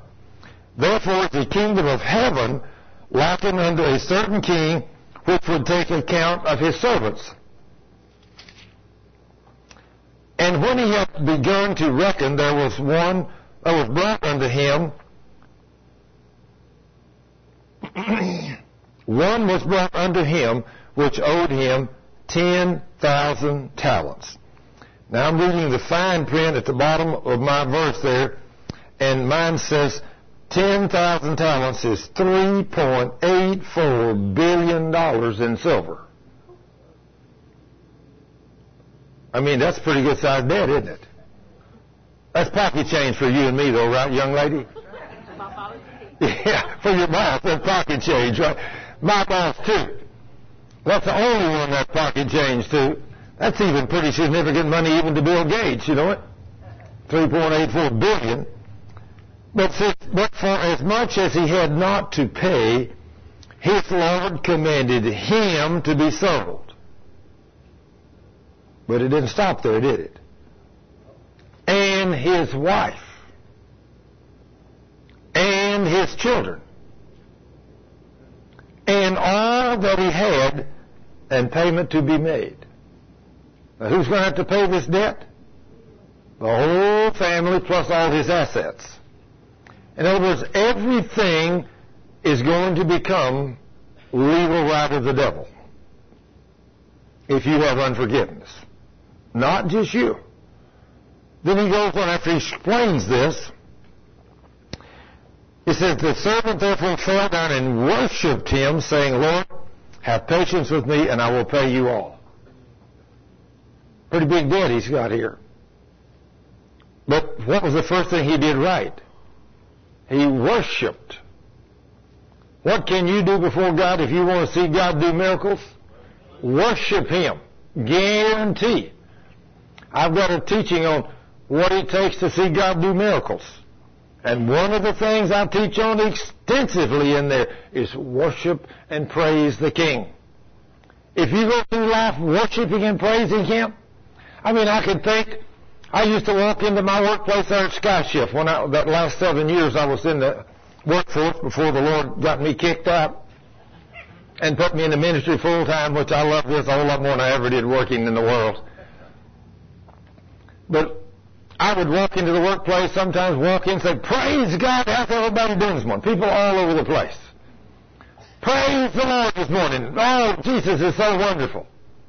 But then when somebody needed something, they come to you and you take that little uh, Adelina that morning that burned her arm so bad and she was screaming and all the skin burned off her arm. And I mean, they was trying to pour cold water on her and salve and everything else. She'd fell in the big oven and all that skin from here to here was all burned and blistered and black. And I run up there and put my hand on her and quoted Isaiah 53, 4 and 5. And in the translation of Isaiah 53, 4 it says, He bore our pain. So if He bore your pain, He didn't plan for you to have to bear it. So I reached up and laid my hand on her and said, and Isaiah 53, 4, Jesus bore your pain so you won't have to bear it. Then I said, in Mark chapter 16, verse 18, Jesus said, lay hands on the sick and they shall recover. That's pretty awesome too, isn't it? But then I said in Mark 11, 23, the king says, whatever I say with my mouth, I can believe with my heart. Now see if I'd have just took Mark 11 or Mark chapter 16 and laid my hands on her and said, be healed according to Mark 16 verse 18, then he says, you will get well. But it might take a while. I don't know how long it'll take. But see, he goes by faith according to the Word. But I didn't stop there. I said, Mark chapter 11 verse 23, Jesus said, I can have whatever I say with my mouth if I believe it with my heart. So I said, woman, I guarantee you will get a supernatural healing from the King, and his name is Jesus. Now see, I didn't want her to get healed in three months. I wanted a supernatural healing so everybody would know only he could have done it. And I guaranteed her she'd get it. Because Jesus said I could have whatever I say with my mouth if I believe with my heart. Is that what he said, brother? So we're cutting the king short too much, aren't we? We're a bunch of dummies. We have believed the devil instead of our king. We don't know who he is. the devil, somebody will come up and, you know, the devil that day, whenever I spoke that and said all that, the devil says, but what if he don't? I mean, that thought come right behind it. I walked off saying, you devil of hell, you got to me too late. I said, I know what the king will do. I don't believe you. It's done. In minutes. I mean, I walked off praising God, thanking Him. I said, woman, guarantee you're going to get a supernatural healing from the King and His name's Jesus. You walk off and in minutes, this big burn from here to here, and all of a sudden the pain's all gone. No pain. So she won't go to the doctor. So she serves the evening meal in the cafeteria, and everybody sees this huge burn all over her arm. Adelina, why don't you go to the doctor? Oh, she said, no. What'd you do? I fell in that big oven down there this afternoon about 5 o'clock. Well, go to the doctor. No, no, no, it don't hurt at all. If there's no pain, it's like it didn't hurt. Well, why was there no pain? Because I said with my mouth, Jesus bore your pain so you won't have to bear it. And so the pain went away. Goes on that night, her husband sees it, said, I'm going to take you to emergency right now. She said, no, it doesn't hurt, I'm not going. So she wouldn't go. The next morning she woke up, and when she turned over and looked at her arm, it looks just like mine. The next morning. Who in the world do you think brother showed up? The king of the universe. And his name is Jesus. Now when you, what did he say in Jeremiah 1.12? I am watching over my word and I'm ready to perform my word. Do you notice anything that come out of my mouth in that period of time I was standing there holding that woman's arm? What was coming out of my mouth? Only the word. Nothing else. Only the word. Everything I said, I quoted a verse in a scripture. And Jesus showed up to perform His word. And I'm telling you, how many, how many burns have you ever seen that's from right here to right there over the whole surface of the arm that's laid down on something red hot and burn all the skin off at five o'clock in the afternoon. In minutes there's no pain and the next morning when she wakes up there's not even a mark on her arm. How many burns you ever seen heal like that? Not, why don't we see that? I mean, it's in the Word. You know what Jesus is going to say one day when you get home? And he said, you know, I had, I put all these wonderful promises in my Word so you could do all these things. And you didn't believe me. I put the will out there and you never looked at it. Yeah. I put the will out there. There I signed it in my own blood. Then, then I rose from the dead to watch over to make sure nobody changed it. Amen. Glory. That's awesome, isn't it? He's the only one ever done that, isn't he, brother? The rest of us make a world when we die. We just hope the kids do what we want. But Jesus didn't stop there. He spent three days in hell, come back, raised the dead, and he watches over it to perform it to make sure that it's just like he said. He's alive and well. He wrote the last will and testament, and we need to get over this deal in the church. Is it God's will to heal you? I mean, if he did it 2,000 years ago, if it's already performed and he already done it, and he healed every one of us on the cross 2,000 years ago, then all you've got to do is close those doors to sin that's letting those demons in, drive them beasts out with it is written, and praise and worship the Lord for healing you. Isn't it amazing? What happens? I mean, like five years you suffered with that, brother. Five years. And then you finally got a hold of somebody who knew a little bit about the Word of God. And whenever he began to teach you what it was, wow, and he paid the prayer of faith, God healed you. Isn't it amazing what we suffer? All those years. I know. I suffered some of those same things. But you've got to get to the point where you believe what is written in your new covenant. Your will. People say, well, maybe it's not God's will to heal me. With that kind of an attitude, you won't never get healed. There was a young man, and he's here, but there was a young man that just told me that when their child got sick, they went to the doctor, found a problem, then they went to the church, and had their pastor, they knew James 5:14 and 15. So they had their pastor and the deacons anoint the baby with oil and pray the prayer of faith. But the pastor prayed it like this. Father, if it be your will. And he said nothing happened. No, you know why nothing happened? Because the pastor is the head of the church. And if the head of the church is supposed to go directly to his head, which is Jesus, if he don't know what God's will is, then God will not answer that prayer. In James 5:14 and 15, it clearly says, "Is any sick among you? Any sick among you? Let them call for the elders of the church and have them pray over them and anoint them with oil, and the prayer offered in faith, not if it be your will, Lord." The prayer offered in faith shall save the sick and the Lord shall raise you up. Did you know that if that was the only healing scripture we had in the Word of God, there should never be a person in the church that would ever go to a doctor for nothing. If we ever did get sick, the first thing we should do, so that verse also said, confess your faults one to another that you may be healed. So Lord, let me look and see where I messed up. If I got a sin in my life somewhere, if I don't know where it is, then you call it to my attention. And when you call it to my attention, I will immediately repent. I will love you. I will love my neighbor.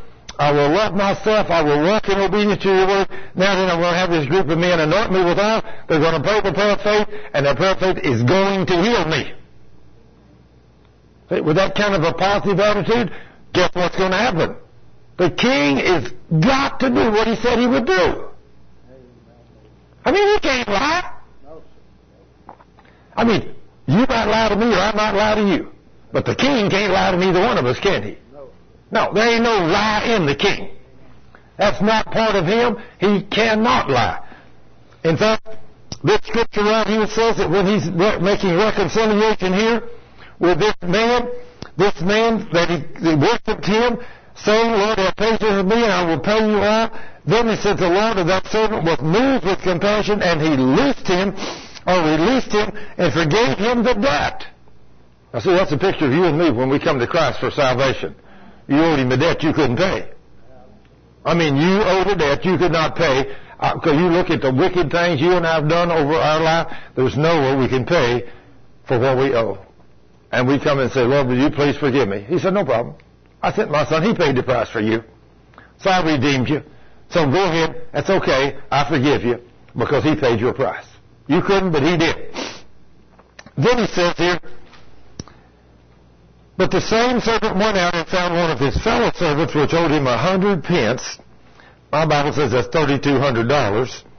And he laid hands on him and took him by the throat, saying, Pay me that you owe me. Now, can you imagine the man that's just been forgiven $3.84 billion. And he runs out there and the man owes him 3200 And he grabs him by the throat starts choking him and commanding him to pay me. Can you, can you fathom that? No, I can't. I've just been forgiven this huge debt, and then I got a brother owes me these pennies, and I'm not going to forgive him. Boy. Then he says here, in verse 29, and his fellow servant fell down at his feet and besought him, saying, Have patience with me, and I will pay you all. But he would not. But he went and cast him into prison till he should pay the debt.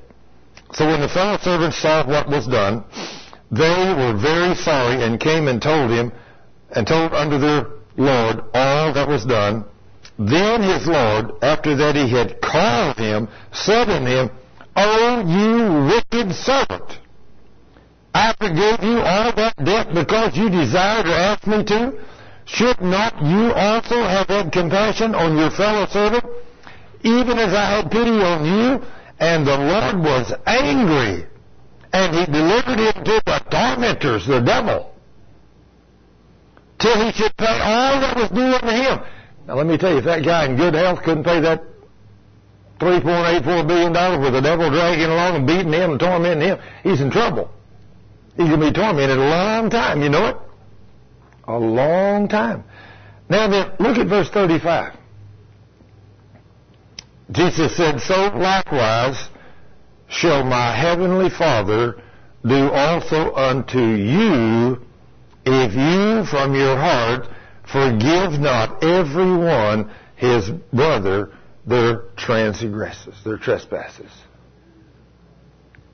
Now then, if you do not forgive everybody, I don't care what they've done to you, I don't care, ladies, if you had a husband that was the meanest devil on this earth, and he beat you, and he done everything else, and then run off and left you with three kids and everything else, you better not hold a grudge against that man.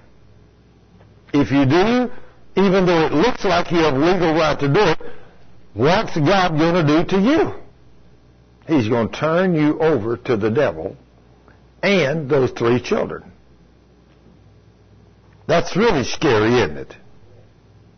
Now, is he a respecter of persons? No. Does he care who you are? No. God made a set of rules. He don't care if you're red, yellow, black, or white. He don't care if you're whoever. He's made a set of rules. We, especially those of us in the church, must forgive everybody from our heart.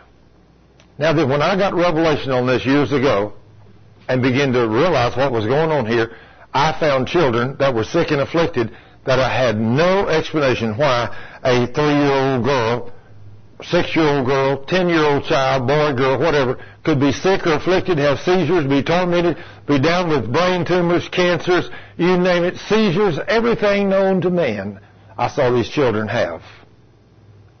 And absolutely, until I learned this principle, that there is a sin behind every sickness and disease, I could not get those children healed. I didn't understand this. But when I finally got a hold of this and find it, found out that we have to confess our sin, when we repent of our sin, when we forgive our brothers from our heart, then we take away the devil's legal right. And then when we pray, we see those children get healed, or men or women. In fact, one of the most awesome cases of that was 10, I guess 10 or 12 years ago. At least 10 or 12 years ago. A man, and he was about 70. And he'd been down with cancer for years. And he was a deacon in a Baptist church. And he loved God. And I tried to find sin in this man's life. Couldn't find one. Could not find a sin in his life. He was a lovely man of God.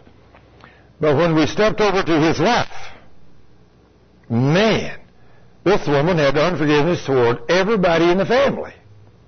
I said, there's the cause right there. That's it.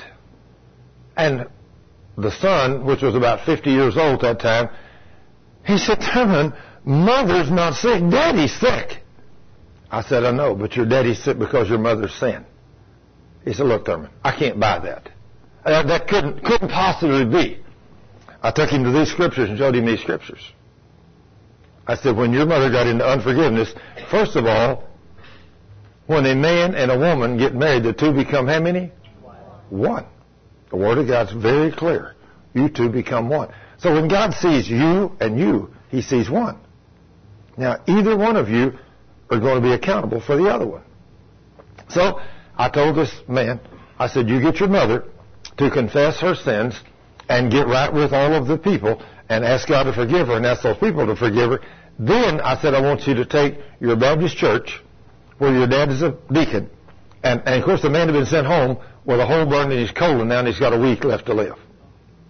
Hey, doctors can't help him. He's impossible.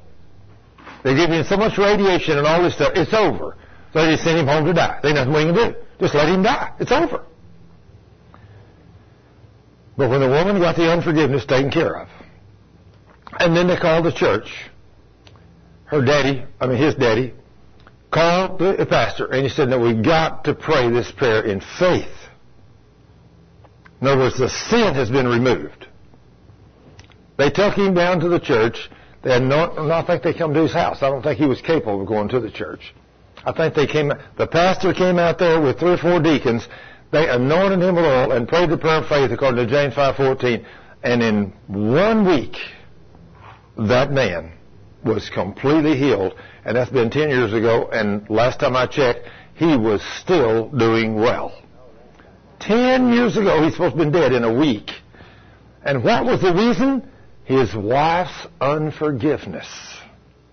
Now, many times I've been to hospitals with children, sick and afflicted, and mother had unforgiveness, or daddy had unforgiveness. You can't go there. You must make sure that every sin of unforgiveness is repented of and that you're walking in love. So, here's the way you can tell if you're walking in love. My brother over here does something to me, really offends me, makes me mad, I get upset at him and all this stuff, and I'm carrying a grudge for a couple of weeks, and then I realize I can't do this. So I go to him and say, I forgive you. I'm going to love you. He said, I accept it. Let's forget the whole deal. Okay? So I'm over here one day and I'm walking down the, the road over here and I look up and there he is. And all of a sudden I say, oh good grief, there he is again. I'm going this way. Uh-oh. Did I forgive him? No. If I saw him I say, hey, praise God, brother, how you doing today? So good to see you again today, huh? Now, that's when we love each other, right? Right. That's God's way of doing things.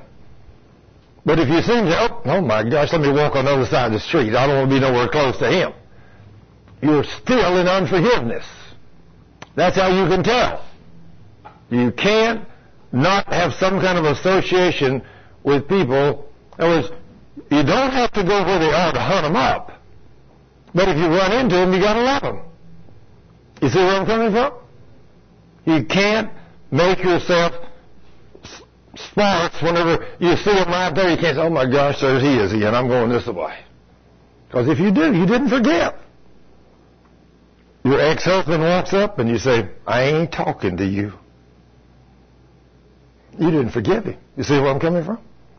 You gotta be willing to forgive. And if you do, and you walk in love, now let's talk about some of the promises we can do, some of the things we can do. We've got just a few minutes left here. I want us to turn to back in Matthew 18, just right before we started, and I want to show you a verse that I've got so many wonderful things done with. Listen to these powerful promises. Matthew 18, 19. Uh, If you're walking in obedience to God's Word, look what you can do. Again, I say to you that if two of you shall agree on earth as touching anything that you shall ask, it shall be done for them of my Father which is in heaven.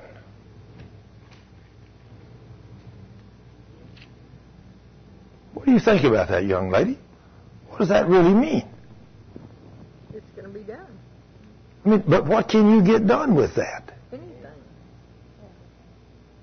Isn't that what we Isn't that got my amazing? Yeah. fixed the other day with? Isn't that amazing? When you ask God, two of you agree. Oh, and He just fixed your knee. Isn't that amazing? You pray over a messed up knee, and you use the prayer of agreement, and the Father shows up to heal it. I mean, really, now let's stop and think about this. You reckon God really loves you enough to really do that for you? Ah, really? You really believe that? Well, then why not? Everybody on the front row here believes that. Then why does the church not believe this? What, what's wrong? It needs to be told by somebody. That, well, you know what God's going to say one day, brother? He said, I put it in my book. Why didn't you read it? You know, that's probably what he told me, that's for sure. But Lord, I went to your church and your preacher. He said, well, yeah, I'm going to hold him accountable too. But he said, I give you the book. Why didn't you read my book? Instead of going home watching them soap operas on television, why didn't you turn that nonsense off and read my book? But Lord, I had to wash the clothes. Well, instead of wash them all, instead of taking all afternoon to wash the clothes, when you put a load in, go get my Bible and get it out? Why don't you have to go across the street and talk to Jane? While the clothes was washing. See, he's going to know everything, isn't he? He knows everything. See, there's not going to be no excuses because we didn't know these things, is there? But we're trying to learn now, aren't we? And when we try to learn and we get a hold of it, and we walk in faith, man, we can see God do some wonderful things, can't we, brother? Amen. In other words, if a man and his wife, which are two, and on this earth, and if they're both walking in obedience to the word, and you're the priest in the home, and you're walking totally in a love relationship to your wife and to God, according to that scripture, you and her can come together and literally get every answer you want from God, can't you? Isn't that awesome? And we, like dummies, don't ask for nothing hardly, do we? Not enough. Not enough. I used to try to do it all on my own. You've probably been guilty of that too, haven't you? But we ain't going to be no more, are we? We're going to do all things in prayer. Just like the Lord says. I mean, I was really tickled at Cheryl this morning when she said the other night, I ain't never going to do that again. but when I walked in this morning, she said, oh, listen to me. I come in to give her a kiss. She said, honey, that little wee Chinese zit right there, I had to look real close to see it. Now you're, you're letting everybody see it. it's so tiny, good grief, nobody can only see that. She said, would you pay for that? I said, yes, and it will go away. See, if that's the worst problem my lady ever has, that little tiny thing right there, I'll be okay. no problem. That's okay. We can get that done. But the other night, she was like you with that fire in her stomach. That fire. You know, I mean, she couldn't sleep either. But praise the Lord, we didn't have to wait five years. Praise the Lord, we didn't have to do that. Now then, when the enemy tells you that you're allergic to anything or everything, all you got to do is find out what you did wrong. Did you notice anything this young man said he might have done wrong? Did you hear say he's out drinking and doing all kinds of stupid things? You think any of them might be something that God really didn't like? Oh, one or two of them, huh? I would say. And so maybe that's why you got a little fire from the devil in your tummy, huh? No doubt. Have no doubt. but you learned something, didn't you? You ain't going out to play with that devil no because he don't play fair, does he? No. He, what does the devil come to do? Whoop! And I don't like none of them, do you? So when we say we're in God's camp, the Lord Jesus promises us no sickness and no disease if you'll walk in obedience to His Word. Because in Matthew 8, turn back a few more pages to Matthew 8, and I want to show you what the Lord promises. You what He did in Matthew 8, 16. Now then, before I read that, I want to show you about Jesus healing the, the boy with palsy here in Matthew 8. The centurion came to Jesus and told him, I have a servant at home lying sick with a palsy. And verse 7, Jesus said to him, I will come and heal him. He didn't say, I'm not going to heal him. He said, I will come and heal him. This is Jesus' response every time, I will come and heal you. I love you. I want you healed. I will heal you. This is his promise. But the centurion said, I'm not worthy to, for you to come under my roof. All you need to do is just say the word, and I know my servant will be healed. And you know what Jesus' response was? Wow, he marveled. He said, No, I have not seen such great faith in all Israel. What's God looking for? Faith. faith. Trust in Him. Believing that He will do what He said. And he told, look what he told the centurion. The, the, the man said, if you just say the word, I know my servant will be healed. And Jesus marveled. Then he says in verse 13, and Jesus said unto the centurion, Go thy way, and as thou hast believed, so be it done unto thee. Now, when you leave here today, if you believe the King has already healed you, he said, as you have believed, so shall it be done unto you. Is that awesome, Steve? So what are you going to believe when you leave today? You're healed? From the top of your head to the bottom of your feet, are you going to have doubt? No doubt. No doubt. If you're going to believe He's met all of my needs according to His riches and glory by Christ Jesus, right? Amen. Do you mind if I tell a little story on you and about what you did out to helping us? Okay? Steve here a while back, he's in the landscape business. And he called and said, business is a little slow. So I thought I might offer a little free help to your ministry, and we would like to come up and bring a two or three guys and, and trim around your place or something. And I said, wonderful, I would appreciate it greatly. Now what the Lord said in His Word, give and it shall be what? So he come up and brought a couple of guys and they worked all afternoon and trimmed around my place. And I don't remember how much business he got, but business started flourishing after that. Didn't that what you said? He said business started flourishing. So, after about a week of really flourishing business, it fell off a little bit because said, can I help you some more? and he did, and he came and done some more. And what happened again, Steve? More business. It flourished in. Now, when God says give and it should be given unto you, you reckon he meant that? He sure did. And that doesn't make any difference how you give. Steve gave what he had. He had him and his men, and they came and gave time to clean up around the ministry center, and the Lord just blessed him abundantly the next week, and then when he, or two, whatever it was, then he had a little more time, and he come back up and done some more trimming, and I think you said that even before you got home or something. You had some cards and had some great stuff, and just things just began to snowball.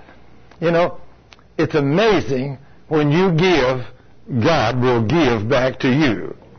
So it, it's wonderful. So, see now, this doesn't make sense to the world.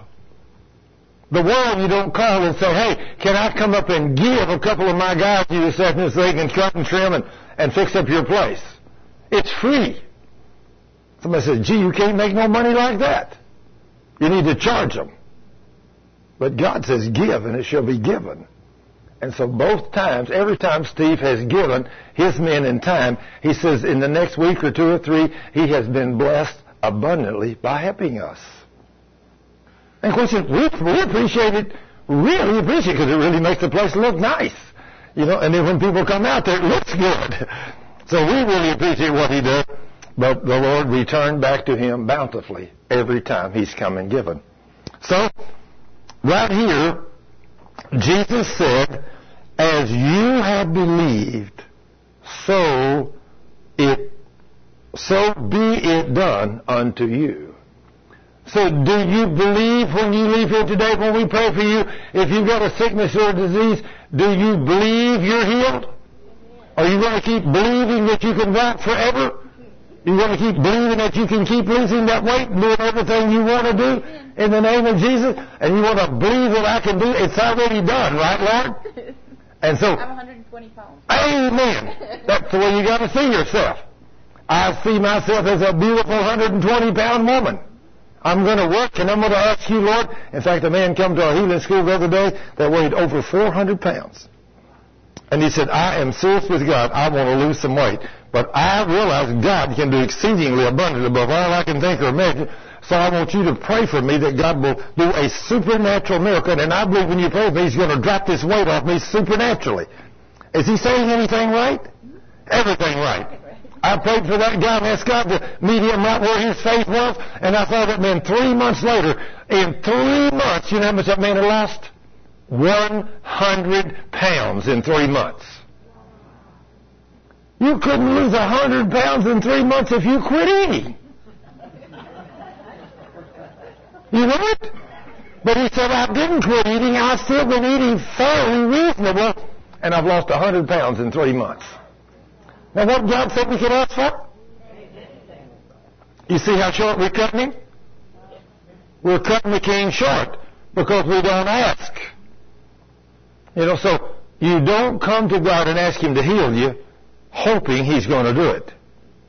You come to God asking him to heal you knowing he's going to do it because it's already done. Well, look what he says here right below after that.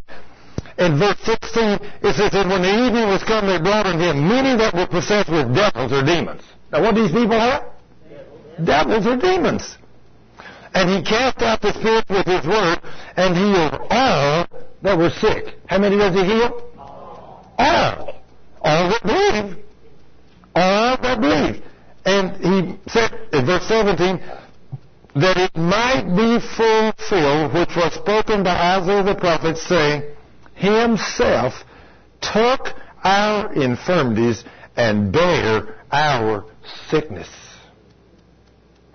Now, if he's already took our infirmities and bare our sickness, do you have to beg him to heal you? No, it's already done. Just make sure your sins are repented, both mama and daddy and the children.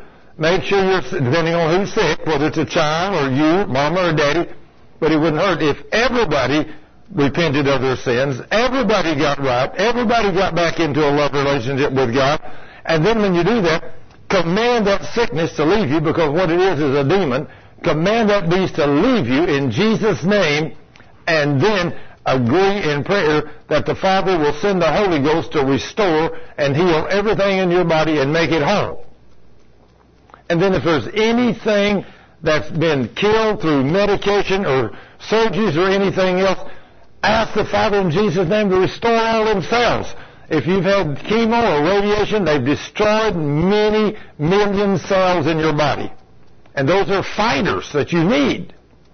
Ask the Lord to raise them from the dead. Put new ones in there. Make them new. Somebody says, goodness, I don't have that kind of faith. Well, get that kind of faith. Start believing in your God. He's not some fly-by-night cowboy. He ain't even close to them physicians down there. You might find the best physician in the world. And you go down there and you find a physician and he's supposed to be world renowned. And you said, oh, if I go to him, if I could only get him, I know he can heal me. But he's a man. Just a lousy, stinking man. And we got the king of the universe and he's really not very far away. He's right there. Right there. Christ in you, the hope of glory.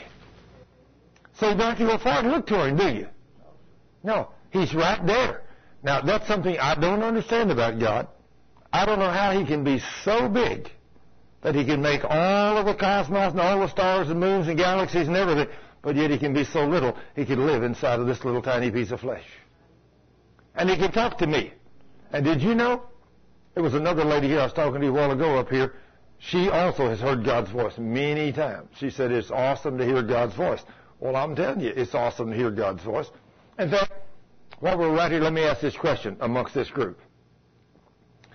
How many of you in this room have ever heard that voice that sounds audible when God speaks to you? Woo! Praise the King. Many of you have heard it. Now, some of you may have ever only heard it once or twice, but some of you have heard it many times. Now, don't be like this preacher that had a little boy, and he was walked in, and his little boy was talking to someone. And he sat down and listened to him. He said, son, who are you talking to? Oh, he and said, Dad, I didn't know you was here. He said, I'm talking to my angel. Oh, you are? Yeah, no. Okay. But a few days later, he comes in, he's talking again. He listens, carrying on a conversation with somebody. He said, son, who are you talking to? He said, well, Dad, I'm talking to my angel again.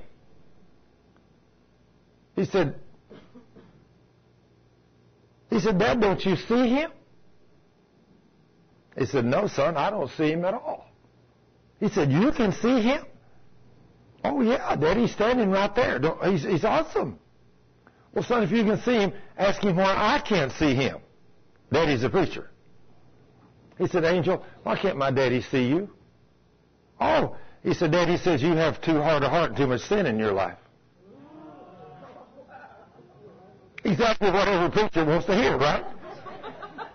Not hardly. But you know why we can't see them? Because our hearts are too hard and we have too much sin in our life. That's why we can't see them. They're there. I saw three of them when I was in Cook's Medical Center. That's the only time I ever got to see angels. But over a three week period, I saw three. And you know what every one of them said to me? Walked right up beside me. And I looked over and looked me right in the eye. And they said, The Lord said to tell you, He loves you. Wow. The Lord said to tell you He loves you. Isn't that awesome? How would you like for an angel to walk right up to you right by your side as a man. You're walking down the corridor, and, and you turn and look, and he's about 5'10", and you're 6'1", and you kind of look down at him just a little, and when you look at him, he's looking right in your eye, and he says, the Lord said to tell you, he loves you. Wow. I mean, the Lord knew I needed that because I was in that hospital with my granddaughter. Them doctors telling me she ain't going to live. And then I'm praying for all the other little children. Them little children are getting healed all over the place. And I am about my father's business. I'm walking through that little bereaved boy. I'll never forget that little guy. After I prayed for several people, his daddy came to me and said, Mr. Scrivner, would you come pray for my son?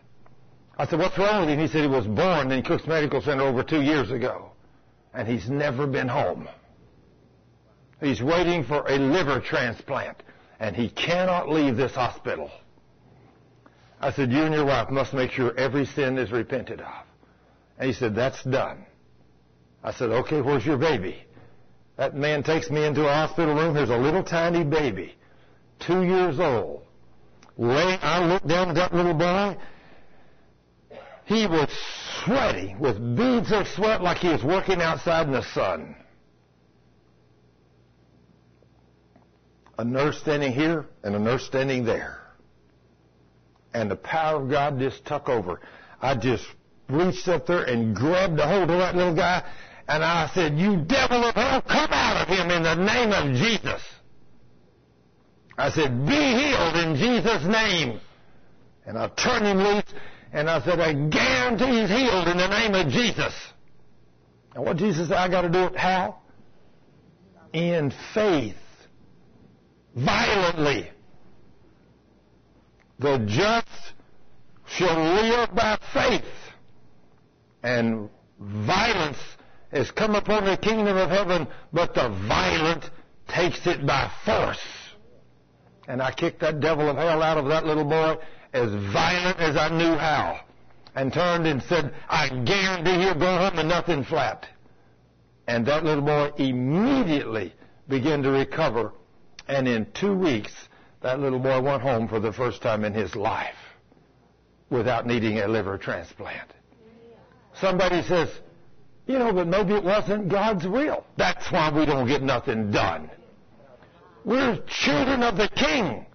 The King come 2,000 years ago to heal us and deliver us and give us power over the devil and his demons. He said, now walk holy before me, and they can't touch you. Walk holy before me, and they cannot touch you. All you need to do is love each other, love me, and love yourselves. Then husbands, love your wives, and women, wives, not just women, Wives, submit to your husbands in all things. And then he said, if you do everything the will I say, then you can come and ask me, and two of you can come and ask me for anything. Just like Cheryl and I did the other night when she had that burning fire in the lower part of her body, and I rebuked that devil, and I mean he had to leave just like that. Somebody said, well, I don't know if it's God's will to heal or not. Get over that. Get over it. He come and kicked the devil out, defeated the beast, triumphed over him, and said the last thing the king said when he started to go back to heaven to heaven. He said, Now then, I have triumphed over the devil, I've completely defeated him, and all power in heaven and earth been given to me, now I give it to you and you go do and you go and make disciples and you command the new disciples to do everything I have commanded you to do. And I've commanded you to go out and cast out devils, heal the sick, cleanse the lepers, and raise the dead. And boy, we don't have faith for that, do we? I'm going to tell you something. The family is here, but I'm going to tell you the story that I was told yesterday. And I'm going to tell you my interpretation of this. I want you to think about this. This little girl came down with a serious illness. And mother and daddy's done everything they know to do. And then the little girl comes to them and said, I had a talk with Jesus. And Jesus has told me, I'm not going to be here very long. You know what I told him? That was not Jesus. You know, the only people Jesus raised from the dead, except for Lazarus, for the glory of God, both of them was a boy and a girl, and how old were they? Little. He didn't raise any 60, 70, and 80, 90 year old people from the dead. He knows that in old age he plans to bring you home. But he doesn't plan for the devil to take you out as a child. See? So if you see a vision and it looks like Jesus, and it says, I've come to take you home in death, don't you believe it because it does not line up with the Word. The Word says, I promise to satisfy you with long life. Somebody said the devil wouldn't do nothing like that. Let me tell you, that beast will transform himself into an angel of light, and he can transform himself into a being that'll look just exactly like Jesus, and he can quote the word so simple and so good you'll think it's him. That's why you've got to know the truth. The Word of God clearly says, I know a pastor, I know him personally. He said when he was miraculously healed as a young boy, he was miraculously healed from the Word of God, and then just the next day, this voice come to him and said, now that you're healed, I have healed you, but now it's time for you to come home. And he said, I thought this is God. So the voice was so beautiful. And so I just sat in the chair and began to yield to the voice. Wow, Lord, it's something that I lived only a few years and then I had all this sickness and couldn't do nothing. And now then you've completely healed me. But now you told me you're going to bring me home. And he was yielding to what he thought was Jesus. And all the time it was a devil. And then all of a sudden the Word of God got through him. He said, Did you not remember I said in Psalms 91 that I will satisfy you with long life?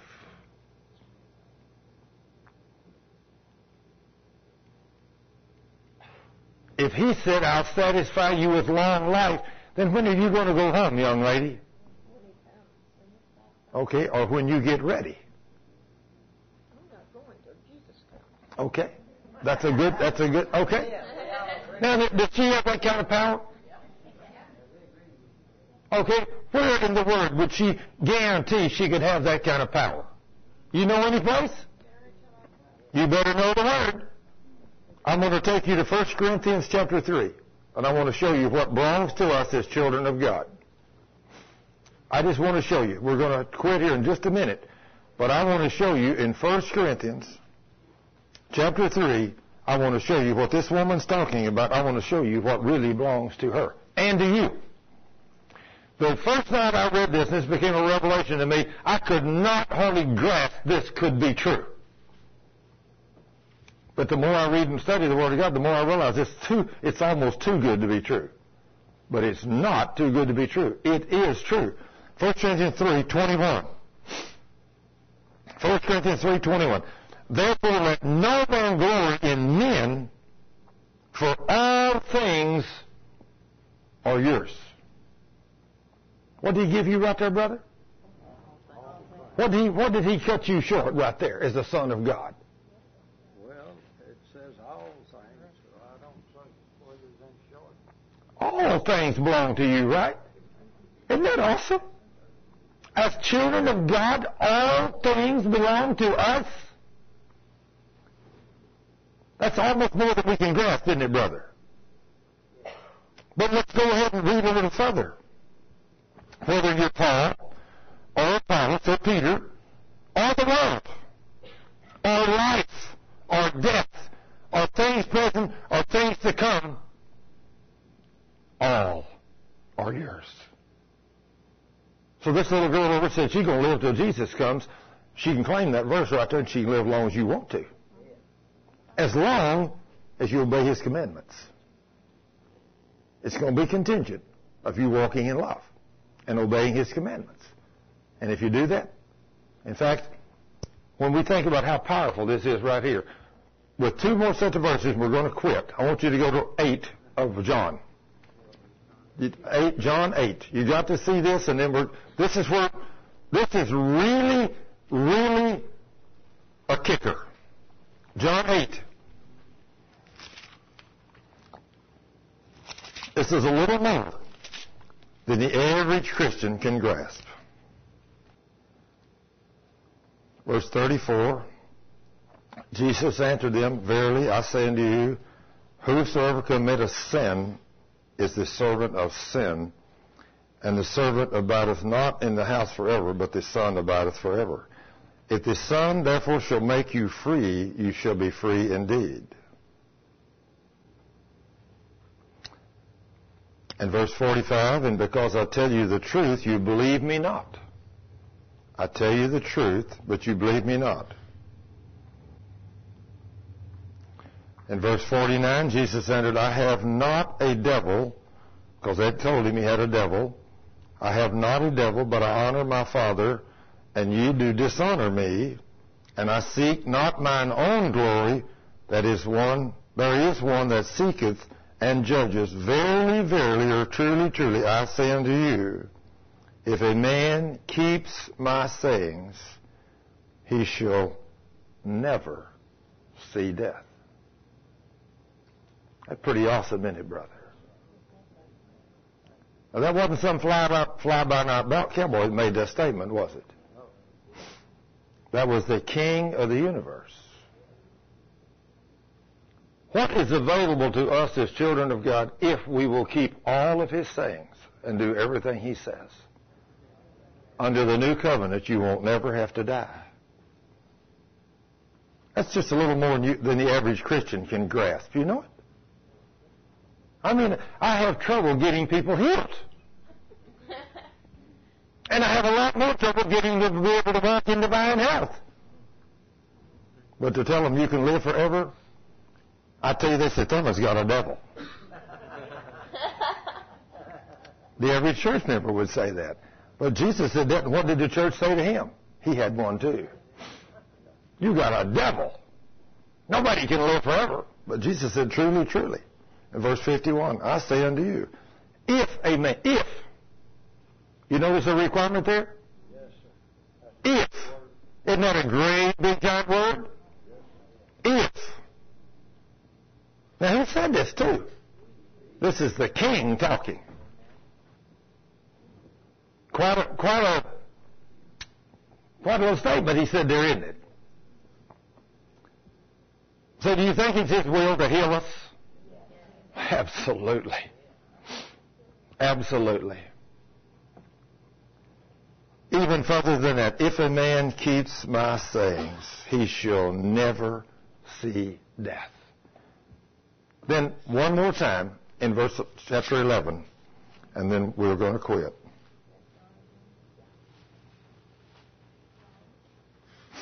Chapter 11, still in John. Verse 25, Jesus said unto her, I am the resurrection and the life. He that believeth in me, though he were dead, he shall, yet shall he live. Now Lazarus had only been dead just a very few minutes. How many minutes? No, more than that. How many days? Four days. What happens to a physical body that's been dead four days? That's right. And you know he had been put in a mummy? He was wrapped up in a cocoon. They sealed him with a hundred pounds of myrrh and aloe, just like they did Jesus, except they sealed him up solid. Lazarus was sealed solid. They sealed Jesus everywhere except the face. You know, I often used to wonder why when Peter and John, when Mary and everybody said, He's alive, He's alive, we saw Him. And they went running back out to the tomb, and John, he was real fast because he was younger. And Peter was that big older lumbering guy, he was trudging along behind him fast as he could go. John gets there and stops and looks in, and there's a cocoon. It said Peter went running in, and he looked, and he believed. And I thought, I read that and thought, wait a minute, Lord, there's something I'm missing here. Why does John run up and he looks in and he don't believe? Then I get to, what does John see? I mean, you got to think beyond what's written. What did he see? Well, it says that they took him down off the cross and wrapped him with a hundred pounds of myrrh and aloe. Everywhere except the face. So the cocoon was put in there, and in three days it was solid. So John jumped on, he looked and said, no, he's still there. There he is. There's the cocoon. He's still laying there. But Peter went lumbering on in, and he looked and looked down where the napkin was, and in that cocoon, it's empty. There ain't nobody in it. Said Peter believed. Because Jesus is not in that cocoon. Well, John was in a cocoon. And you know, it says, you know, every time we see a story about Jesus raising Lazarus from the dead, what happens? Jesus speaks and they got the lights and the smoke and all this stuff, but Lazarus walks out. That is not what the Word of God says. It says, and Jesus said, Lazarus, come forth. And it says, and Lazarus stood in the entryway to the tomb. Guess what? An angel picked that body up, brought it over there, and set it down because he's still sealed in a cocoon. He can't walk. And it says Jesus said, loose him and let him go. And they started tearing away. And as they tore away the flesh, they tore away the uh, cocoon. There was live flesh under there, and it wasn't rotten. And it wasn't decayed. But yet it had been dead, and four days there had been no flesh, no blood. And the King of the universe, this God we think came to heal a body, had raised Lazarus from the dead. Well, let me tell you, that's nothing compared to what Ezekiel saw. Ezekiel walks out there one day, and the God that we think can't heal a body today, the God that says, I can do exceedingly abundantly above all you can think or imagine, one day spoke to Ezekiel, said, Ezekiel, you see this valley out here with all these people that died all these years and years and years ago? He said, Yeah, Lord. He said, Do you think they could live? He said, Oh, God, only you know. He said, Ezekiel, speak to the bone and command bone to come to bone. Can you imagine a tour like that? What would you do if that is you and me that God spoke to? Wow, Lord. Bone come to bone. And all of a sudden the bones start rattling across the ground. Not just any, bone, the shoulder bone come off of this man. Not the one off of a woman. Come to man, but the one, bone came to bone and they stood and there is standing an army of men with their bones skeletons. And the Lord says, Ezekiel, command flesh to come up on those bones. Wow, Lord. And he did. And immediately there stood an army of flesh and blood. He said, Now then, you believe these men can live? Lord, only you know. He says, Command the breath of life into them. And he did, and that became a living army of living men. So let me tell you, get over your unbelief. This God that we serve can do what he said so exceedingly abundantly above all you can think or imagine. All he's waiting for you to do is believe in faith. With Caleb, piece of cake. With Kelly, a piece of cake. With anybody that believes once your sins are repented of, piece of cake. Now then, once you get healed, you got to walk in love to slip it. You know what's so devastating? To see somebody come to one of these meetings and their faith get mountain high, they get their sins repented of, and they get healed, and they walk out here, and within a day, a week, or a month, they step back in some kind of sin, and the devil comes back, and they're right back or worse than they was when they came. But yet they was totally healed for a day, a week, or a month. Isn't that amazing? Walk holy before God. And then you can walk in divine health. In fact, two places I've showed you today out of the mouths of two witnesses, both of them in the book of John, and out of the mouths of Jesus both times, that if you can, if you can keep his commandments, you don't have to even die. That's a little more than we can technically grasp, isn't it, sir? Yes, sir. But the king said that, didn't he? That's right. Yeah. If. How are you going to know what he said? You're going to have to read his book, right? You're going to have to hide it in your heart. You're going to have to make sure you know it. And if you do that, then you'll change and you'll say the right things. Instead of living to be 50, 60, 70, 80 years old, you'll be able to live on and on, and you'll be able to do it in good, solid health and be young in the process. Isn't that amazing? He gave us a whole lot more than most of us can grasp, didn't he? In fact, all things are ours. The world is ours, life is ours, and death is ours. It's all in the tongue. The power of all of that's in your tongue. Your healing is near you. It is in your mouth. Your miracles is in your mouth and in your heart. God's given you that kind of power. You speak to the demons, command them to leave after the sin's been repented of, and you don't have to even sweat about getting well, do you, JC? Amen. Amen. It's a done deal. It's a done deal. You know, Thurman, what you're preaching, uh, many, you know, when Jesus came, the Pharisees said, you have a devil. Oh, yeah. Over here in John 8 said, you have a devil. Yeah. But it's amazing the demons called him the Son of God. Yep. We'll have the same thing in our day. The religious people are going to call you a devil for preaching the truth. Yep. Yeah. Yeah. Yep. Praise God. But all I can say is a lot of people get healed from what I teach from this book. And every one of you that come here today with a testimony, you're grateful for the Word of God, right? Every one of you. And all of you that go out from here, you got to realize it's not me, it's the Holy Spirit in Jesus, and you got the same Holy Spirit I got. So if you'll believe these things that I believe like I do, He'll do the same great and mighty things through you when you pray for people that He does when I pray for them. No difference. He is no respecter of persons, brother. He wants to do good things for His people.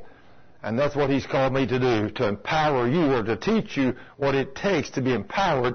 And I love it when people call back, like the little Church of Christ girl the other day.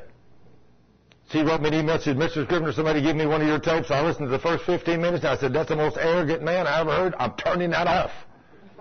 And she said, I've turned it off, started to walk off, something said, just listen to the whole tape. So she said, I thought, okay, so I'll go back over and I'll turn it on. She said, I listened to the whole tape. She said, I called and got some more. And she said, now I've listened to 12 of your tapes. And she said, after listening to 12, I, in my church, my church told me that it's okay, I can do anything I want to. Sin is no problem. God, He paid for everything, past, present, and future. No problem. I can sin it. Won't have any effect between me and God. But she said, I never got a prayer answered. When I heard your teaching, I realized I had sinned many times. I went to the Lord and asked the Lord to forgive me and restore me. And she said, after I got my sins I repented of, both my children were sick. I walked over and laid my hands on my children and commanded the devil to leave and said, be healed in Jesus' name. She said, both of them was healed. She said, I went over to my sister's house, explained to her she was sick, explained to her what I'd learned, taught her for about an hour, got to repent, I laid hands on her, and she was instantly healed. She said, now I know what kept me from God, and it was sin. She said, I've got my sins repent of, and said, from this day forth, I'm going to walk in obedience to God's word. She said, thank God for your teaching. I mean, she wrote me a long email. See, when you get rid of your sins, God's no respecter of persons. He'll do the same thing for you He does for me. Isn't that wonderful? Just think. That young man prayed for you. How, how long was that when y'all got when you got healed? Um, uh, 1996. 96. So for five years you suffered, and then somebody come along that knew the truth, and you got healed. Well, and are you grateful? Oh. Oh, grateful. That ain't, oh, you're walking holy before now, though, weren't you?